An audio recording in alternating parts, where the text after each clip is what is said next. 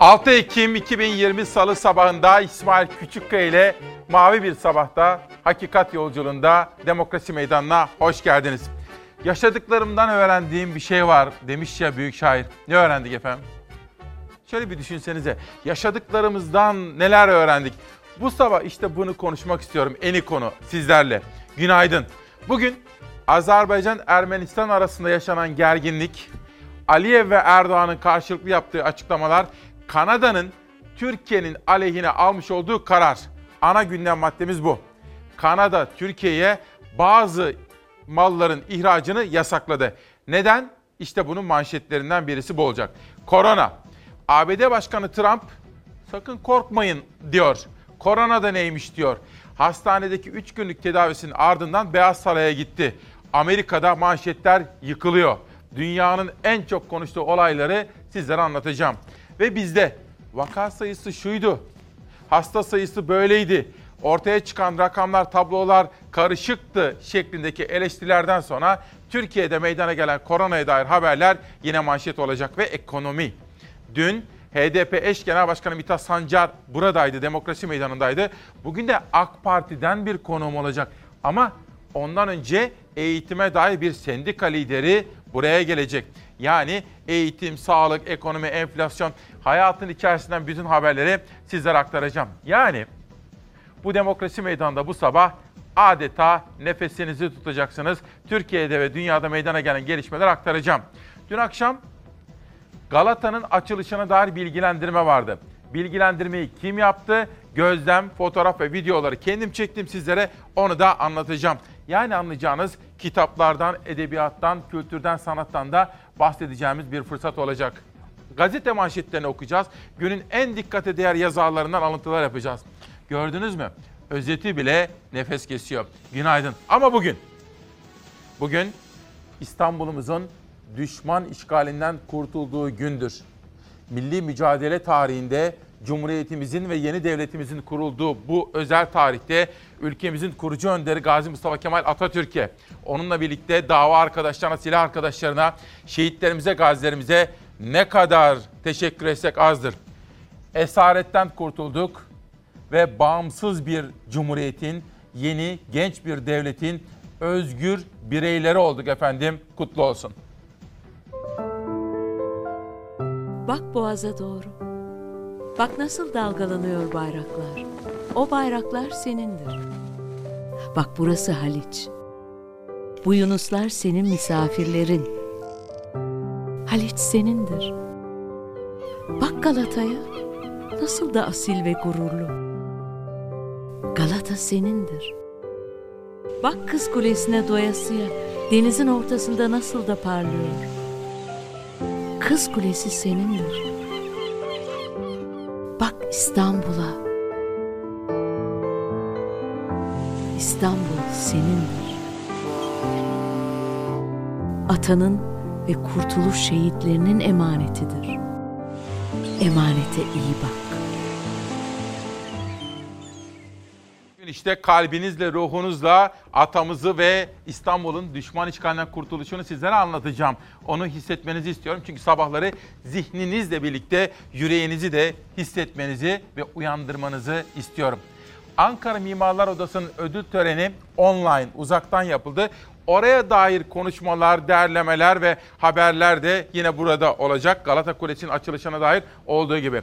Ve Fenerbahçeliler, Fenerbahçeliler çok mutlu. Çünkü her bir mevkide oynatacak en az iki büyük yıldızları oldu. Transferin son gününde 3 büyük bomba patlattılar. İşte fanatikle başlıyorum bu sabah. Bir sürpriz yapalım. Fenerbahçe'den son gün şovu. Sezon öncesinde bombaları peş peşe patlatan Fenerbahçe transfer döneminin son gününde de şov yaptı. Önce 1.98'lik golcü Ademi açıklandı. Ardından Yunan 10 numara Pelkas imza attı. Fenerbahçe Arjantinli yıldız Diego Perotti ile gövde gösterisini tamamladı. Yani artık Fenerbahçe'de Erol Bulut'un işi çok zor. Neden zor? Çünkü her mevkide oynatacak iki büyük yıldızı var. Bundan sonra onun mazereti kalmadı diyoruz. Fenerbahçeliler çok mutlu. İlerleyen dakikalarda diğer gazetelerden de haberleri aktaracağım. Şimdilik spora bir parantez açıyor ve milliyete geçiyorum. Savaş suçu. Ermeni ordusu Dün de Azerbaycan'ın Berde kentinde siviller hedefleyerek dünyanın gözü önünde savaş suçu işledi. Bugün de Milliyet gazetesini aktardım. İlerleyen dakikalarda Hürriyet gazetesinden ekonomiye dair bir haber ve Feray Aytekin. Evet evet çok güçlü bir kadın, bir rol model, bir sendikacı gelecek biraz sonra eğitimi de konuşacağız. Ama önce Azerbaycan devletinin Azerbaycan devletinin gelmemiş mi Hilal? Peki daha gelmemiş haberimiz. Peki o zaman değiştirelim. Bir sonraki gazeteye gelsin. Haberimiz yetişmemiş, yetiştiği anda sizlere aktaracağım. Milliyet gazetesi kadın erkek eşitliği konusunda Birleşmiş Milletler'le birlikte bir işbirliğine imza atmış. Dün akşam Milliyet'in genel yayın yönetmeninde gördüm.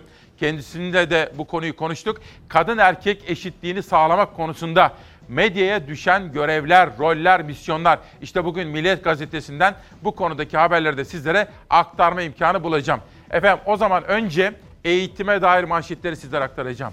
Biraz sonra konuğum geldiği zaman dün bilim kurulu toplantısı akabinde Sağlık Bakanlığı'ndan gelen açıklamalar, Milli Eğitim Bakanlığı'nın yaptığı açıklamalar. Bu arada Milli Eğitim Bakanı bugün saat 11'de detayları açıklayacak. Ve dün Cumhurbaşkanı ve aynı zamanda Adalet Kalkınma Partisi lideri olan Erdoğan'ın yaptığı eğitime dair haberlerle buyurun başlıyoruz.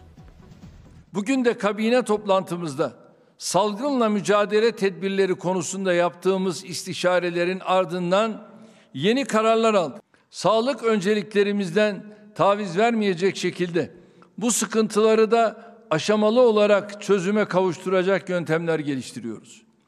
Eğitimde daha önce okul öncesi ve birinci sınıflarda yüz yüze eğitimi sınırlı şekilde başlatmıştık. Diğer sınıflarda da uzaktan eğitim yoluyla eğitim öğretime geçilmesini temin etmiştik.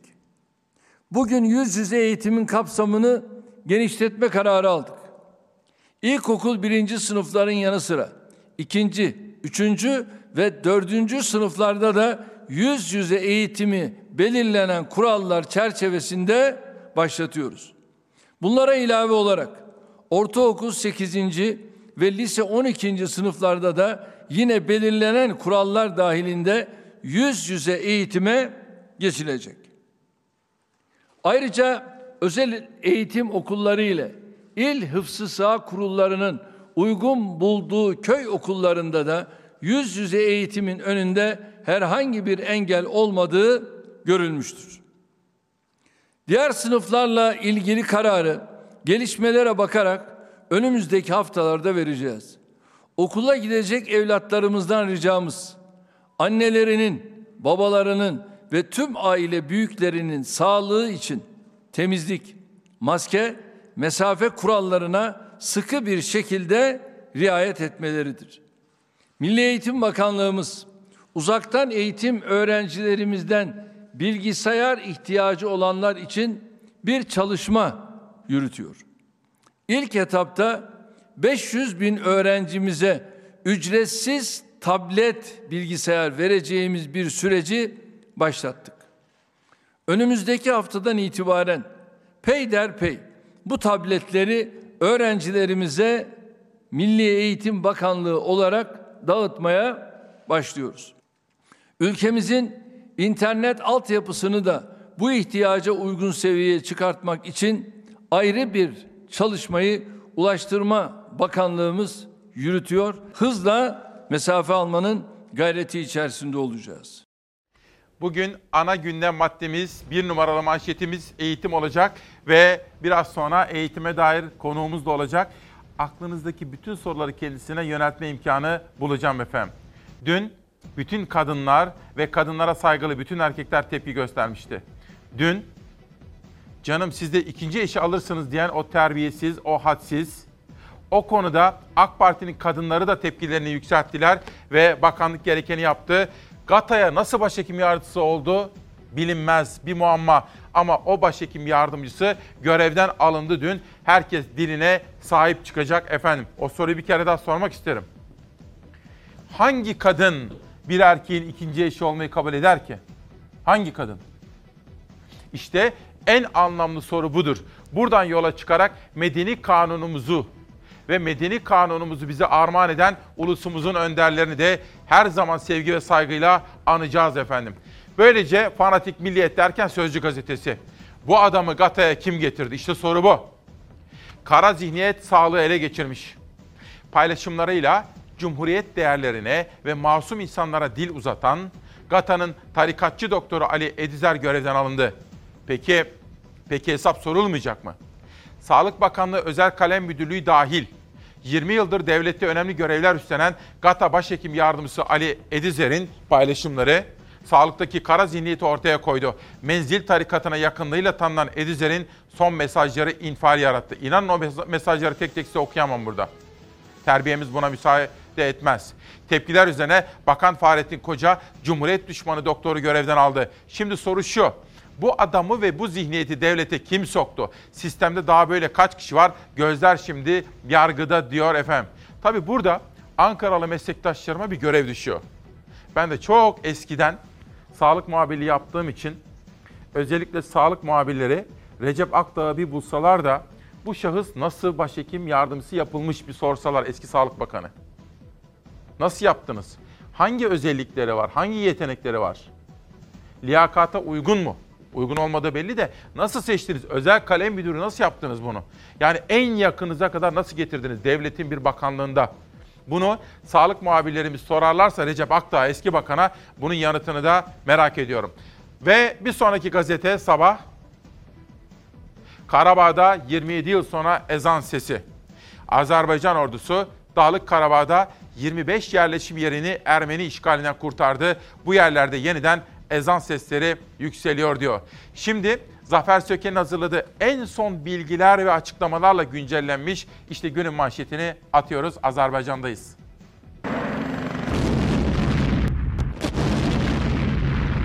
Azerbaycan'ın işgal altındaki topraklarını kurtarma mücadelesine destek vermek her onurlu devletin vazifesidir. Azerbaycan Ermenistan işgalindeki bölgeleri bir bir kurtarıyor. Çaresiz kalan Erivan yardım için dünyaya yalvarıyor. Aliyev çok sert konuştu. Ermenistan liderine meydan okudu. Fare gibi saklanma ortaya çık dedi. Bize yetti şart irəli sürür. Sen kimsen ki bize şart koyasın?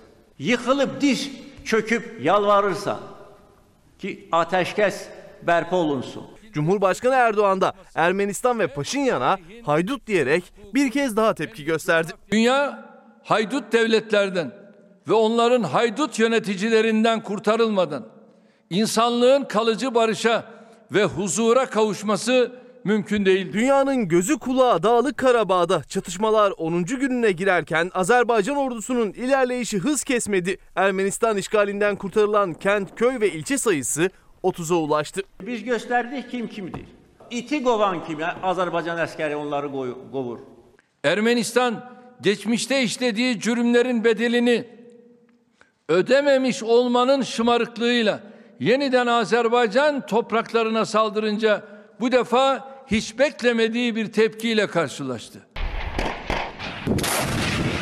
Ermenistan güçleri cepheden kaçarken Erivan sivilleri hedef aldı. Azerbaycan şehirlerine füze ve topçu saldırısı düzenledi. Füzeler başkent Bakü yakınlarına kadar ulaştı.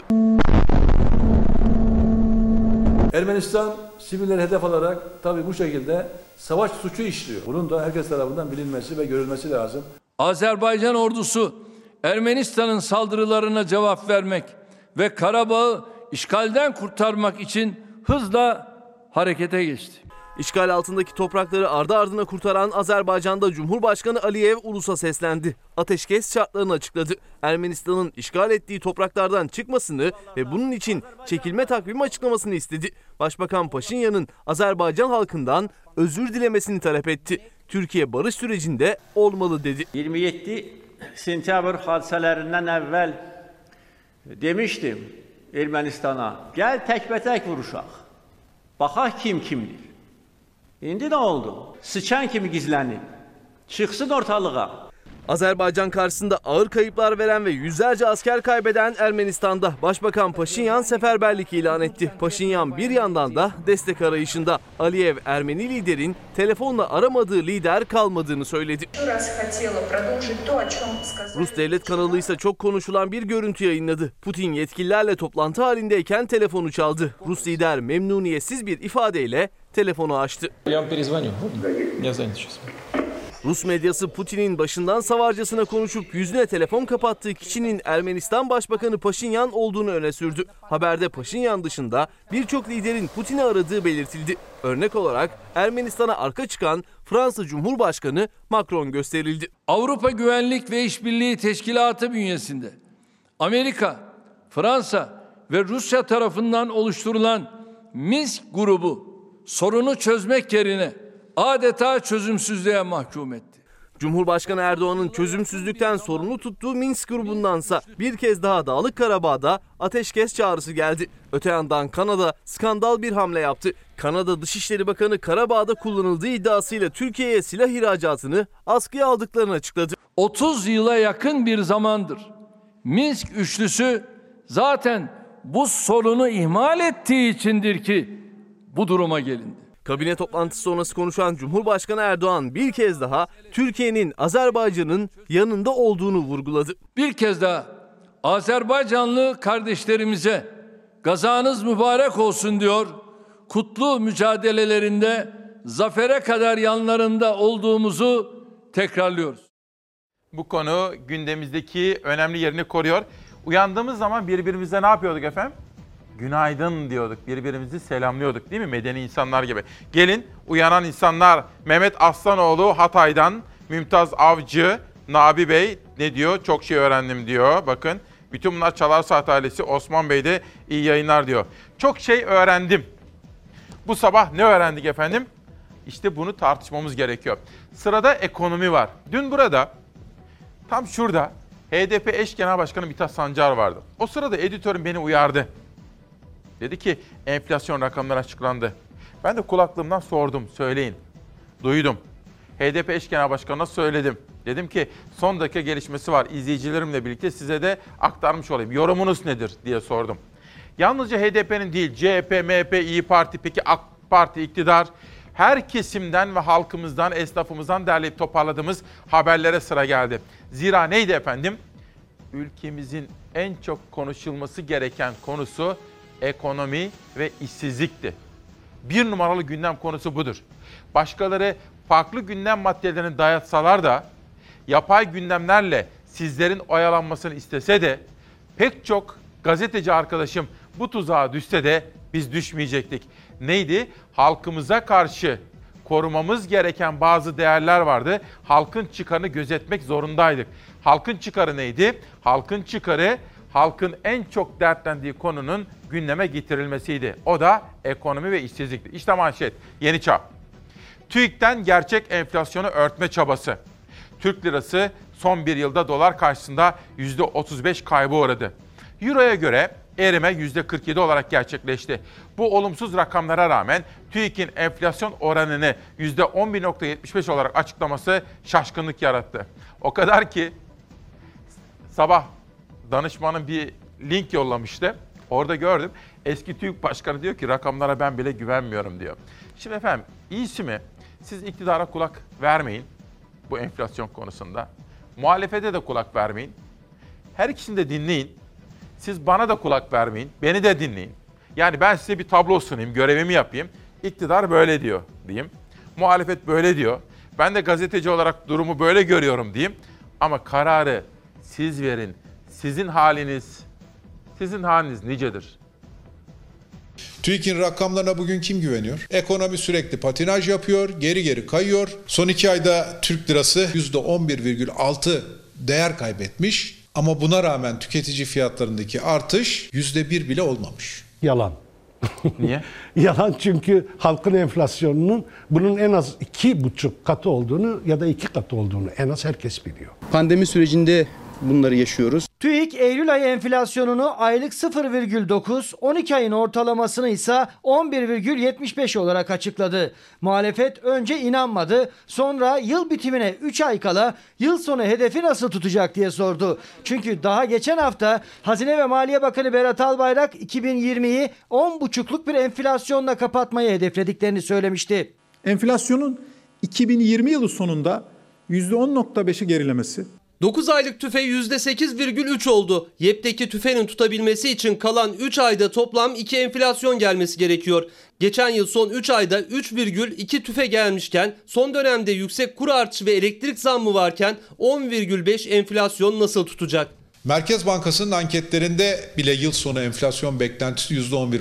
Yılın bitmesine 3 ay kalmışken 2020 rakamlarının birer birer kadük olduğunu görüyoruz. Hazine ve Maliye Bakanı Berat Albayrak enflasyonda tek hane önceliğimiz dedi. 2020'yi enflasyonda 10,5'la kapatmayı, 2021'de %8'e, 2023'te de %4,9'a indirmeyi vaat etti. Enflasyonun kalıcı olarak düşük tek haneli seviyelere indirilmesi önceliğimiz olmaya devam edecek. Öyle damadın talimatını yerine getirmek için enflasyon rakamlarını ne kadar makyajlarlarsa makyajlasınlar millet neyi yaşadığını biliyor. TÜİK memura bir sorsun, işçiye bir sorsun, emekliye bir sorsun, ev kadınına bir sorsun.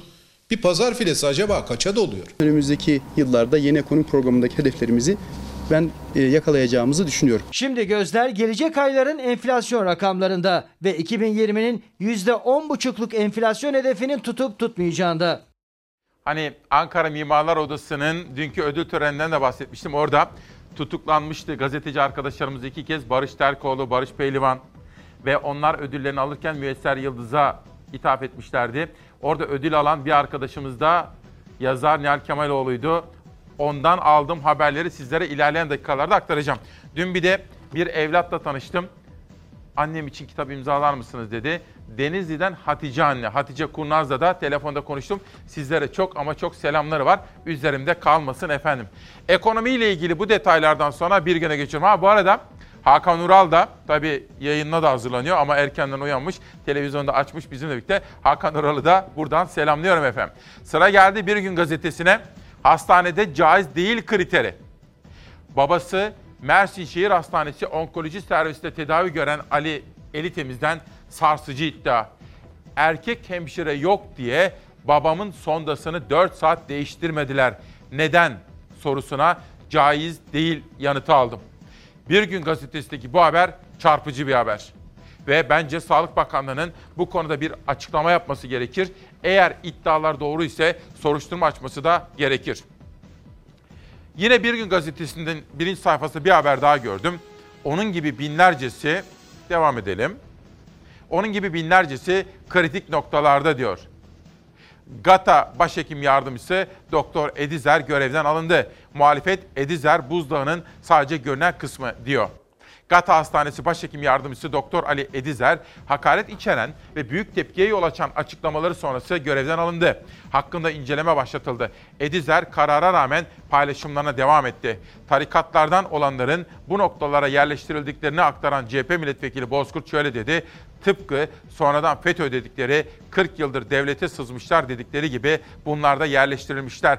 On binlercesi devlet kadrolarında bu ciddi bir tehdit diyor efendim. O halde sağlıkla ilgili haberleri de sizlere aktaracağım. Bugün hani Fenerbahçe'nin o son gün sükse yapan transferlerinden bahsetmiştim ya sizlere.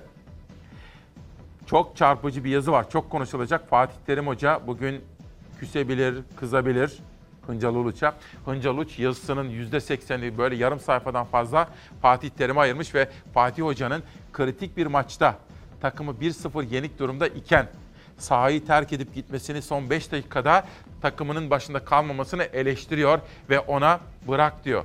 Evet evet kendisi de bir Galatasaraylı olan Hıncal Uluç. Bir zamanlar çok yakın dostu olan Fatih Terim'e sen Galatasaray tarihindeki yerini korumalısın. O nedenle şimdi Galatasaray'dan ayrılmalısın dedi. Galatasaray camiasında da işte böylesine tartışmalar almış başını gidiyor.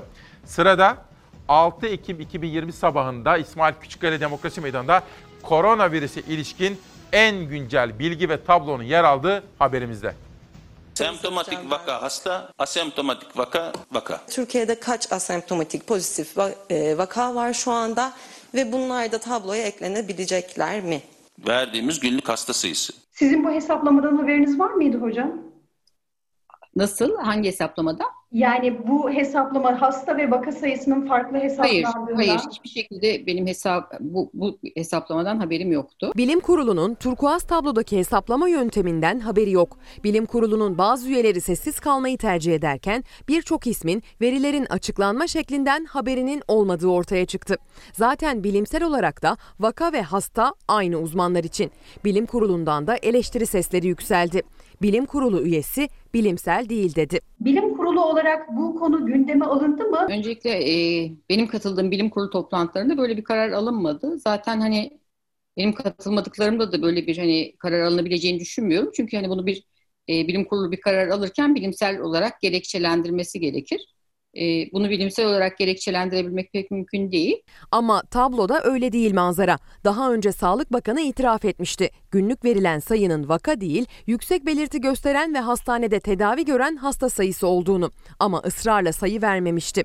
Bu kez yine sayı vermedi ama ipucu niteliğinde bir itiraf daha gelmiş oldu bakandan. Nisan ayında testlerden pozitif çıkma oranı %20 idi. Yani 5 kişiye test yapılmışsa biri pozitif çıkıyordu. Bu oran şimdi %10'a düştü. Habertürk gazetesi yazarı Muharrem Sarıkaya'ya konuşan Fahrettin Koca'nın bu oranından yola çıkılacak olursa pozitiflik oranı Türkiye genelinde %10'a düştüğüne göre yeni vaka sayısı 5 Ekim tablosuna göre 11 binin üzerinde. Ancak 5 Ekim tablosuna göre 115.632 teste karşın 1603 yeni hasta tespit edildi. Geçtiğimiz aylarda yeniden yükselme eğilimi gösteren vaka, hasta ve ağır hasta sayısındaki artışın düşme eğilimine girmiş olmasından memnuniyet duyuyoruz.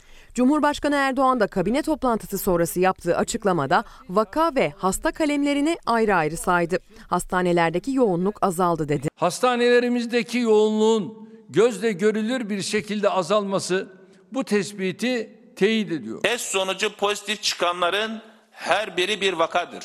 Her vaka hasta değildir. Dünya Sağlık Örgütü'nün önerisi açık. Yani e, PCR testiyle pozitif olarak belirlenmiş e, tüm hastalar e, doğrulanmış vaka olarak kabul ediliyor ve bildiriliyor. Yani bunun bu şekilde yapılması gerekiyor. Neden yapıldığını bilmiyorum ama bundan sonra e, şeffaf olarak paylaşılmasının hepimiz açısından çok daha yararlı olacağına inanıyorum. Bilim kurulu ise bu hesaplamadan habersiz. Turkuaz tabloda bir anda vaka sayısının hasta sayısına dönüştürülmesi ise günlerce konuşulmuştu. Ama yanıtı daha yeni belli oldu. Bugüne kadar çok bilinmeyenli bir denklemdi turkuaz tablo. Ama bakanın açıklamalarına göre Türkiye'de toplam pozitif vaka sayısı 1,5 milyonu aşmış olabilir. Bunu bilim kurulu üyeleri bile bilmiyor. Mesela Fransa e, haftalardan beri böyle rakamlar yaşıyor. Yani bu e, ikinci pik dediğimiz şey e, yaşanıyor şu an Avrupa'nın birçok e, ülkesinde, İspanya'da yaşanıyor. Klinik Derneği'nde sekreteriyim. Dolayısıyla üyelerimizle de görüştüğümüz zaman, yazında görüştüğümüz zaman hani vaka sayılarının çok olduğunu duyuyorduk. Ama tabii ki kesin bir rakam e, sadece Sağlık Bakanlığı'nın elinde var. Evet Mimar Ayşe Hanım da bize bilgiler gönderiyor. Kendisine çok teşekkür ediyorum. Murat Ağırel dün online yapıldı. Mimarlar Odası ödül töreninde ben ödülümü tutuklu meslektaşımız Müyesser ablaya adamak istiyorum dedi efendim. Oradan notları size aktaracağım. Bugün bir aydınlanmacı kadın, bir cumhuriyet kadını, bir Atatürk kadını Bahriye Üçok'u saygıyla anıyoruz ölüm yıl döneminde. Katledilen aydınlarımızdan, yazarlarımızdan birisidir. İlerleyen dakikalarda aktaracağım. Benim dostum, arkadaşım Ahmet Güneştekin de beni bilgilendiriyor bakın. Ne diyor? Diyor ki bazı insanlar vardır doğar ve ölümsüz olur. Doğum günü kutlu olsun büyük usta. Yaşar Kemal'i anıyor. anlattığı kadar biliyoruz. Belki bir bu kadarını beraberinde götürdü. Eserlerinin üstünde bir söz ya gelir ya gelmez belki. Belki kelimeler öksüz kaldı ama yaşar Kemal satırlarda, zihinlerde, yüreklerde. Dilimizin büyük ustası. Dilimizin dünya çapındaki ustası. İnce Mehmet'in yazarı.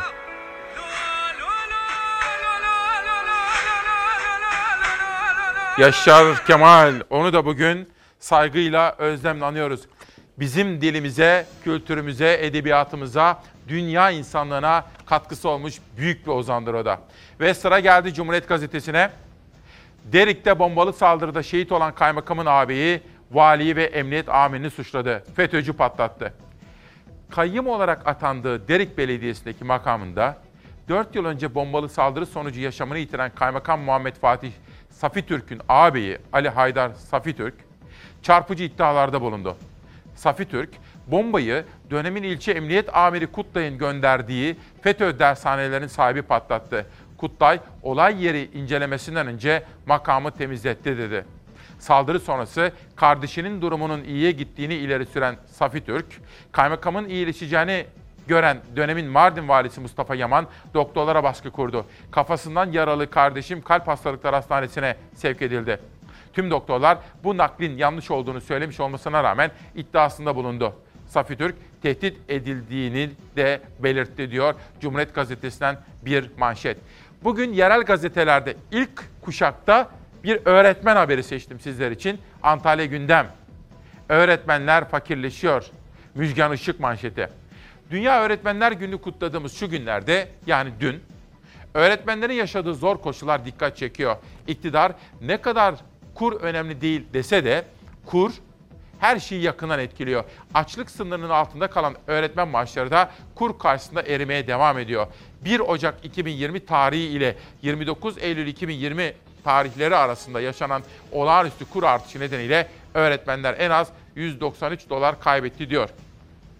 Yönetmenim Hilal'den şimdilik bu ulusal gazeteleri ve yerel manşetleri bir kaldırmasını, dünyanın haberlerini huzurlarınıza getirmesini rica ediyorum. Dünyanın manşetlerinde Trump var. Bakın Trump 3 gün hastanede yattı. Yaşı 70'in üzerinde biliyorsunuz 74 ve nefes alma zorlukları yaşadığını da doktorlar açıklamıştı. Independent'ın ve başka pek çok Amerikan medyasının, dünyanın pek çok gazetesinin de manşetinde İngiliz, Fransız gazeteleri de dahil olmak üzere hastaneden eve, Beyaz Saray'a gitmesiyle ilgili haber ve fotoğraflar birinci sayfada yer almış. O halde dünya televizyonlarıyla aynı anda İsmail Küçükkaya ile Demokrasi Meydanı'nda. And I learned so much about coronavirus. And one thing that's for certain don't let it dominate you. Don't be afraid of it. You're going to beat it. Koronavirüs tedavisi gören Amerika Başkanı Trump taburcu oldu. Beyaz Saray'a görevinin başına döndü. Döner dönmez yayınladığı mesajda ise virüsten korkmayın, hayatlarınızı ele geçirmesine izin vermeyin dedi. Don't let it dominate. Don't let it take over your lives. Don't let that happen. We have the greatest country in the world. We're going back. We're going back to work. We're going to be out front. As your leader, I had to do that. Koronavirüse yakalanan Amerika Birleşik Devletleri Başkanı Donald Trump iki gün boyunca Walter Reed Hastanesi'nde tedavi gördü. Tedavisi boyunca iki kez oksijen desteği aldı. Hastaneye yatmasının üçüncü gününde Trump doktorunun da onayıyla hastaneden taburcu edildi. Hastaneden yürüyerek çıktı Trump. Takım elbisesini giydi, maskesini taktı. Kendisini bekleyen gazetecilere eliyle iyiyim işareti yaptı.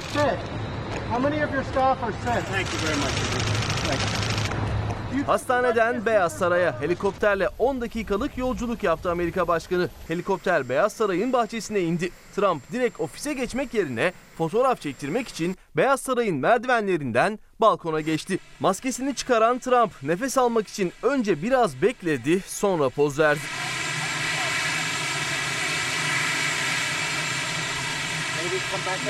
Oval ofise dönen Trump bir video mesajda yayınladı. İki gün önce iyi hissetmiyordum ama şu an çok iyiyim diye konuştu. We have the best medical equipment. We have the best medicines. I went, I didn't feel so good. And two days ago, I could have left two days ago. Two days ago, I felt great, like better than I have in a long time. I... Trump'ın mesajında virüsten korkmayın, sizi ele geçirmesine izin vermeyin demesi ise Amerika'da tartışmalara yol açtı. I know there's a risk, there's a danger, but that's okay. And now I'm better, and maybe I'm immune. I don't know. But don't let it dominate your lives. Get out there, be careful. Şimdi buradan bazı mesajlar var da dünyanın bütün halklarına böyle akıllı, basiretli, bilge, barıştan ve huzurdan yana akıl ve bilimin yolundan giden liderler diliyorum.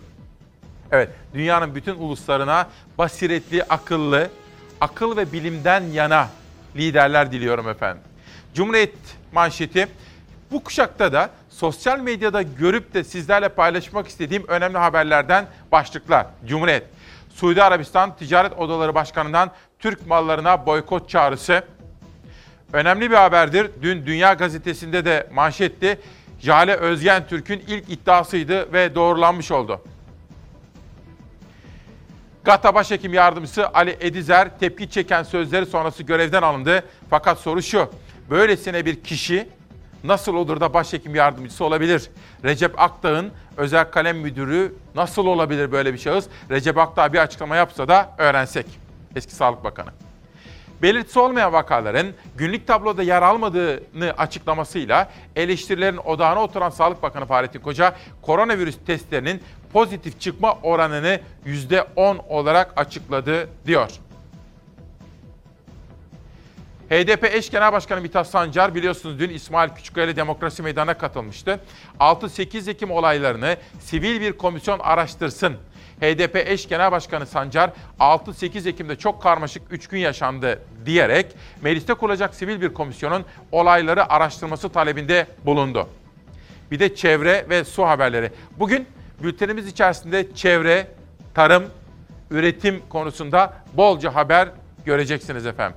İstanbul'un barajlarındaki doluluk oranı %35.7 seviyesinde yağışsız geçiyor efendim maalesef. Dolayısıyla çok dikkatli ve tasarruflu olmakta, bilinçli yurttaşlar gibi davranmakta fayda var. Geçelim. ABD Başkanı Trump verdik o haberi.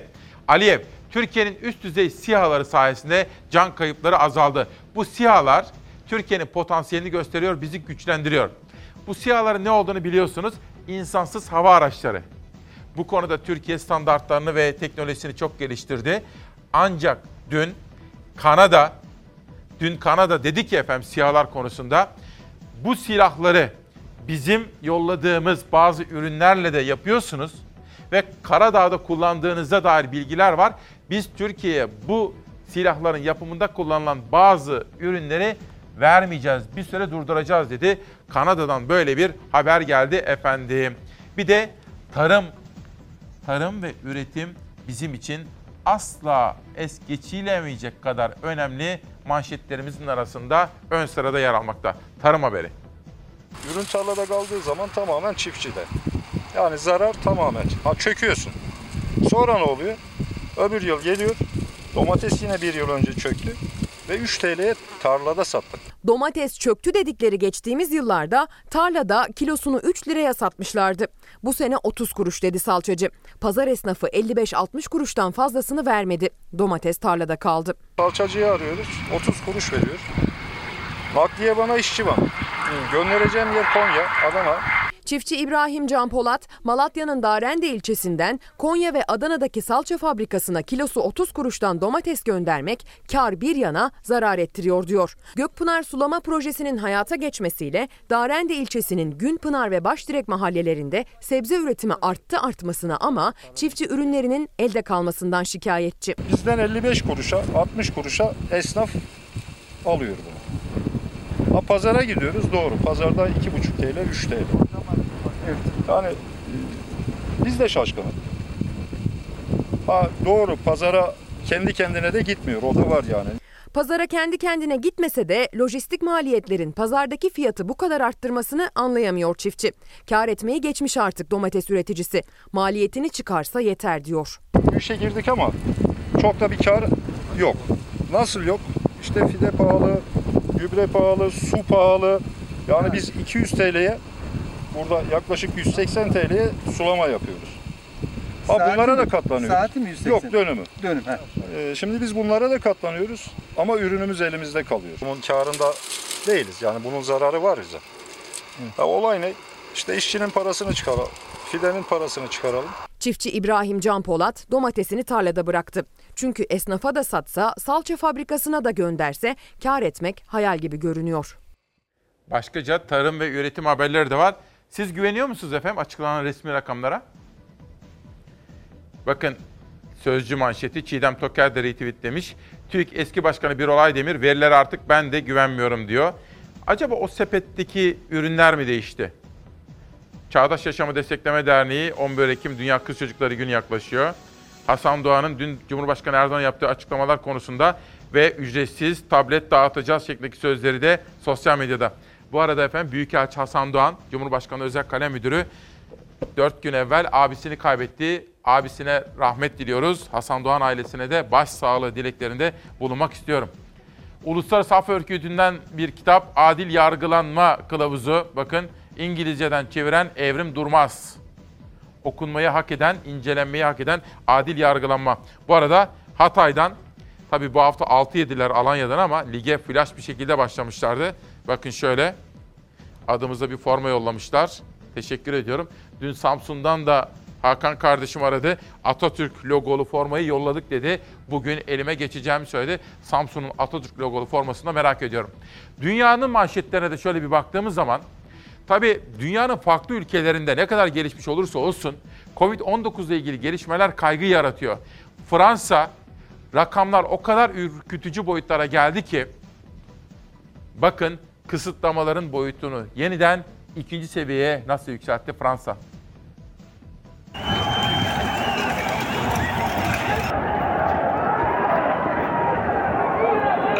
Çıkan sonuçları tanımadılar. Milletvekili seçimlerinin iptalini istediler. Kırgızistan'da binlerce insan şeffaf olmadığı gerekçesiyle seçimi protesto etti.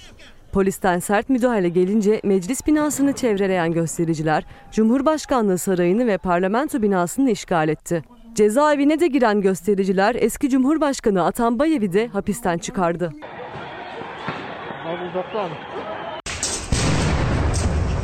Kırgızistan'da hafta sonu yapılan milletvekili seçimlerinde 16 partiden 4'ü meclise girebildi. Baraja geçemeyen partilerin destekçileri ise seçimlerde hile yapıldığını iddia etti. Bişkek'te merkez meydanında binlerce gösterici toplandı. Barışçıl başlayan gösterilerde kalabalık polisin uyarılarına rağmen dağılmayınca şiddet olayları yaşandı. Polis göstericilere plastik mermi, tazyikli su ve göz yaşartıcı gazla müdahale etti. Protestocular yolları yanan çöp kutularıyla kapadı. Ardından Cumhurbaşkanlığı binasına yürüyen göstericiler hem Cumhurbaşkanlığı binasını hem parlamento binasını işgal etti. Polisin engelleyemediği göstericilerin bir diğer istikameti cezaevi oldu. Eski Cumhurbaşkanı Atambayev'i hapisten çıkaran kalabalık coşkulu sloganlar attı. Bu sırada polis müdahalesini daha da sertleştirdi. Olaylar sırasında 122 göstericinin yaralandığı ifade edildi. Kırgızistan'da sular durulacak gibi görünmüyor ancak hükümet tarafından henüz bir açıklama yapılmadı. Fransa'ya gidecektik. Önce Kırgızistan'a uğradık. Şimdi Fransa'ya gidiyoruz. Salgının başında büyük darbe alan Fransa ve İngiltere'de korkulan oldu. İki ülkede salgının seyri hızlanırken ağır hasta sayısı da arttı. Ek tedbirler alındı. Japonya salgını gerekçe gösterdi, Türkiye'ye vize zorunluluğu getirdi. Türkiye'den Japonya'ya turistik amaçlı seyahatlere de izin verilmeyecek. Dünyanın salgın imtihanı tüm ciddiyetiyle sürüyor. Bugün virüsle toplam temas sayısı 35 milyon 700 bine dayandı. Can kaybı 1 milyon 45 bine ulaştı. 26 milyon 800 binden fazla insan hastalığı yenmeyi başardı. Avrupa'da vakaların artış hızı salgının ilk günlerini bile geçti. Fransa ve İngiltere'de 24 saatte rekor vakalar görüldü. Bir günde 17 bine yakın koronavirüs teşhisi sonrası Fransa maksimum alarm seviyesine geçti. Barlar kapatıldı. Yakın temasın barlar kadar olmadığı gerekçe gösterilerek restoranların açık kalmasına karar verildi. Günlük vakaların 10 binin üzerinde seyrettiği İngiltere'nin Newcastle şehrinde virüs öğrenciler arasında hızla yayıldı. Bir üniversitede 770 öğrencinin testi pozitif çıkınca virüslü öğrenciler yurtlarındaki odalarında karantinaya alındı. İtalya'da yaşanan selin ardından vakaların daha da hızlı arttığı kaydedildi. Hükümetin bugün ek tedbirleri açıklaması bekleniyor. İtalya'da esnaf kaygılı. Ticari işletmelerin tekrar kapatılmasından endişe duyuluyor. Avrupa Birliği Liderler Zirvesi'nden Türkiye'ye vize serbestisi konusu gündeme gelmişken Japonya'dan beklenmedik bir karar geldi. Artık Japonya'da Türkiye'den vize isteyen ülkeler arasındaki yerini aldı. Kararın koronavirüs salgını nedeniyle verildiği açıklandı. Japonya ayrıca Türkiye'den turistik amaçlı seyahatlere de yasak getirdi. Koronavirüs tedbirleri çerçevesinde Umre ziyaretleri askıya alınmıştı. Umre ziyareti için Suudi Arabistan'a girişler yasaklanmıştı. Riyad yönetimi kutsal toprakları bir dizi tedbirle yeniden ziyarete açtı. Günde 6 bin kişinin ziyaretine izin verilecek. 6 bin kişi de 6 gruba bölünerek her umreci ibadetini 3 saat içinde tamamlayacak. Dün okullara dair yüz yüze eğitime ilişkin açıklamalar yapıldı. Bir konuk davet ettim. Konuğum gelmiş. Eğitim dosyasını manşet olarak açacağım. Konuğumu karşılayıp huzurlarınıza getiriyorum. 6 Ekim 2020 İsmail Küçükkaya ile Demokrasi Meydanı'ndasınız. Tabii dün akşam itibariyle birazcık böyle akışımız falan değişti, planlamalar değişti. Hemen eğitim konusunda güvendiğimiz isimleri arayıverdik. Kimi aradık efendim söyler misiniz bana? Başkanı aradık, Feray Aydoğan'ı aradık. O da bizi kırmadı sağ olsun. Nasılsınız? İyiyim, çok teşekkür Hoş geldiniz. ederim. Hoş bulduk. Dün Adalet ve Kalkınma Partisi'nin lideri ve Cumhurbaşkanı Erdoğan bazı açıklamalar yaptı. Hı hı hı. Bakın bu da İzmir'den gelen bir Çok teşekkür kolonya. ederim. Daha sonra sizi arayıp davet ettim. Bizi kırmadığınız için çok teşekkür ediyorum. teşekkür ediyorum. Ama bugünün manşetini söylemek istiyorum. Yaşadıklarımızdan öğrendiğim çok şey var diyoruz. Bakın çok şey öğrendim. Ne öğrendiniz diye soruyorum ve ilk haberimiz için hava durumuna, günün ilk haberine gidiyoruz. Kış mevsiminin ayak sesleri duyulmaya başladı. Yurdun en soğuk köşelerinde yüksekler beyaza büründü. Her ne kadar batıda yaz sıcakları etkili olsa da kış ben geliyorum dedi. Bugün itibariyle kar yağdı. Ilgar Dağı'na 2500 akımına kar yağdı. Ee, bu kış daha erken geldi. İşte çilemiz başladı. Ee, inşallah Allah yardımcımız olur. Kars ve Ardahan'da yüksekler dağ zirveleri beyaz elbisesini giydi. Ekim'in 5'inde kar yağdı. Kış sezonu başlarken düşen ilk kar taneleri heyecanlandırdı. Bugün Kars'ta e, sabah saatlerinde soğuğu hissetmeye başladık zaten. Şehir merkezinden baktığımızda Akbaba Dağları'na e, mevsimin ilk karını yağdığını gördük. Yurdun doğusunda ortalama sıcaklık 10'lu derecelere düştü bile. Batıdaysa durum tam tersi. Akdeniz ve Ege'de 35 dereceleri geçen sıcaklıklar Marmara ve İç Anadolu'da 30 dereceler seviyesinde seyrediyor. Adeta yaz yaşanıyor iç ve batı kesimlerde. Ancak yurdun en batısında tozlu havada etkili olacak bugün dikkat edilmeli. Güneyden esen rüzgarla taşınacak toz solunum yolu hastalığı olanları rahatsız edebilir. Yağmursa bugün yurdun en doğusunda kendini gösterecek hafif ve yerel yağışlar etkili olacak. Çarşamba günü ise Marmara üzerinde bir bulut geçişi var ancak yağış bırakma ihtimali düşük. Yağışlı hava çarşamba günü Trakya'da ve Eskişehir, Ankara, Kütahya ve Bolu çevrelerinde etkili olacağı benziyor. Salıdan çarşambaya sıcaklıklarda da birkaç derecelik düşüş yaşanacak batıda. Perşembe günü ise Marmara ve Ege ile zamanla iç kesimlerde etkili yağışlar bekleniyor. Hava durumu böyleydi. Dün akşam ben Kültür ve Turizm Bakanı Mehmet Ersoy'un bir daveti vardı. Normalde akşamları çıkmıyorum biliyorsunuz. Erken yatıp erken kalkmak için, 4.30'da kalkmak için. Fakat dün gittim çünkü Galata konusunda eleştirilerin vardı, sözlerin vardı hatırlarsın dedi. Ve gittim. Galata Kulesi tam da bugün açılıyor hizmete efendim. Çok da şık olmuş onu söyleyeyim peşin peşin. Fotoğraflar çektim, videolar çektim anlatacağım ilerleyen dakikalarda. Tam da İstanbul'umuzun düşman işgalinden kurtulduğu gün. Tam da Gazi Mustafa Kemal Atatürk'ü saygıyla andığımız gün. Şimdi Feray Hanım'a Eğitim Sen Başkanı'na eğitimle ilgili manşetler soracağım. Başkanım biz bugün Çalarsat gazetesinde hı hı. eğitimi manşet yaptık. Şöyle yüz yüze eğitim 12 Ekim'de başlıyor. Pazartesi günden itibaren 2, 3, 4, 8. sınıflar ve 12. sınıflarda hı hı. okula başlıyor. Detaylar açıklanıyor diyor. İlk önce kısacık bir değerlendirme alayım. Bir haber izleyeceğiz. Hı hı. Bu kararı dün duydunuz ve bekliyor muydunuz? Hı hı. Ee, aslında aynı 21 Eylül'den önce yaşadığımız süreç gibi bu durumu da yine basına yansıtılmıştı ve konuşuluyordu ve bekliyorduk. Ancak burada kararın kendisinden çok öncelikle kararın alınış şeklini konuşmak gerekiyor. Bu karar nasıl alındı? Bilim Kurulu hangi veriler üzerinden bu kararın alınması noktasında bir öneri sundu ve daha önce de defalarca ifade ettiğimiz gibi salgın gibi son derece zor bir dönemden geçerken ortak akıl, toplumsal mutabakat, şeffaf bilgi ve bilimsel veri, bilim insanlarının uyarıları esas alınmalıdır diyorduk. Bu süreç bu şekilde işletildi mi? Aslında şu an en temel soru bu. Ben bir öğretmenim ve benim gibi tüm öğretmen arkadaşlarım akşam geç saatlerde öğrendiler. Velilerimiz, öğrencilerimiz yine geç saatlerde bu haberi öğrendi. Bu ne kadar ortak akıl ve toplumsal mutabakat üzerinden alındı aslında en önce bunu tartışmak, konuşmak gerekiyor. Ee, bu sürecin bu şekilde işletilmediğini görüyoruz bir kez Tabii daha. önemli bir konu. Milyonlarca insanı, ailesini, öğretmenleri, velileri, çocuklarımızı da ilgilendiriyor. Kararın içeriği ayrı ama kararın alınış biçimi, karar alma süreçlerinin mekanizmasını da ayrıca eleştiriyorsunuz. Kesinlikle. İçeriye gireceğim. Hilal hazır mıyız? Haber dosyamızı bir izleyelim sonra biraz detaylara ve içeriye girelim. Bir sınıfta öğrencilerden herhangi birine COVID-19 pozitif tanısı konulması durumunda kuralına uygun maske takmak koşuluyla okula devam eder.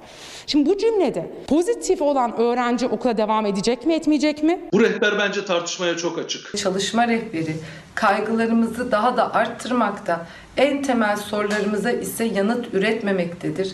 Eğitimciler için soru işaretleriyle dolu, bilim insanları içinse tartışmaya açık bir rehber yayınladı Sağlık Bakanlığı. Veliler rahatlatıcı bir açıklama beklerken Sağlık Bakanlığı eş zamanlı birden fazla pozitif vaka olursa 14 gün karantina uygulanır dedi ama hemen onun altında pozitif vakalarla temaslı öğrenciler ve öğretmenler okula devam edebilirler ifadeleri kafaları karıştırdı. Pozitif tanısı konulan kişilerle temaslı öğretmenlerin, öğrencilerin yüz yüze eğitime devam etmesi durumunda salgın yayılımı nasıl önlenecektir? Yeni güncelleme ile temasların tam olarak takibinden vazgeçildiği anlaşılıyor. Sağlık Bakanlığı salgın yönetimi ve çalışma rehberinde 4 gün önce değişiklik yaptı. Okullarda öğretmen ya da öğrencilerde koronavirüs çıkması durumunda neler yapılacağını yayınladı. Ama ne eğitimciler, ne veliler, ne de işin uzmanı doktorlar net bir şey anlamadı. Maddelerde Covid pozitif çıkan öğrenci ya da öğretmen ne yapacak hiç belirtilmemiş. Öğrencinin okula gelmesi gibi bir durumun olmadığını, burada sadece o bilginin hani tekrar geçmediğini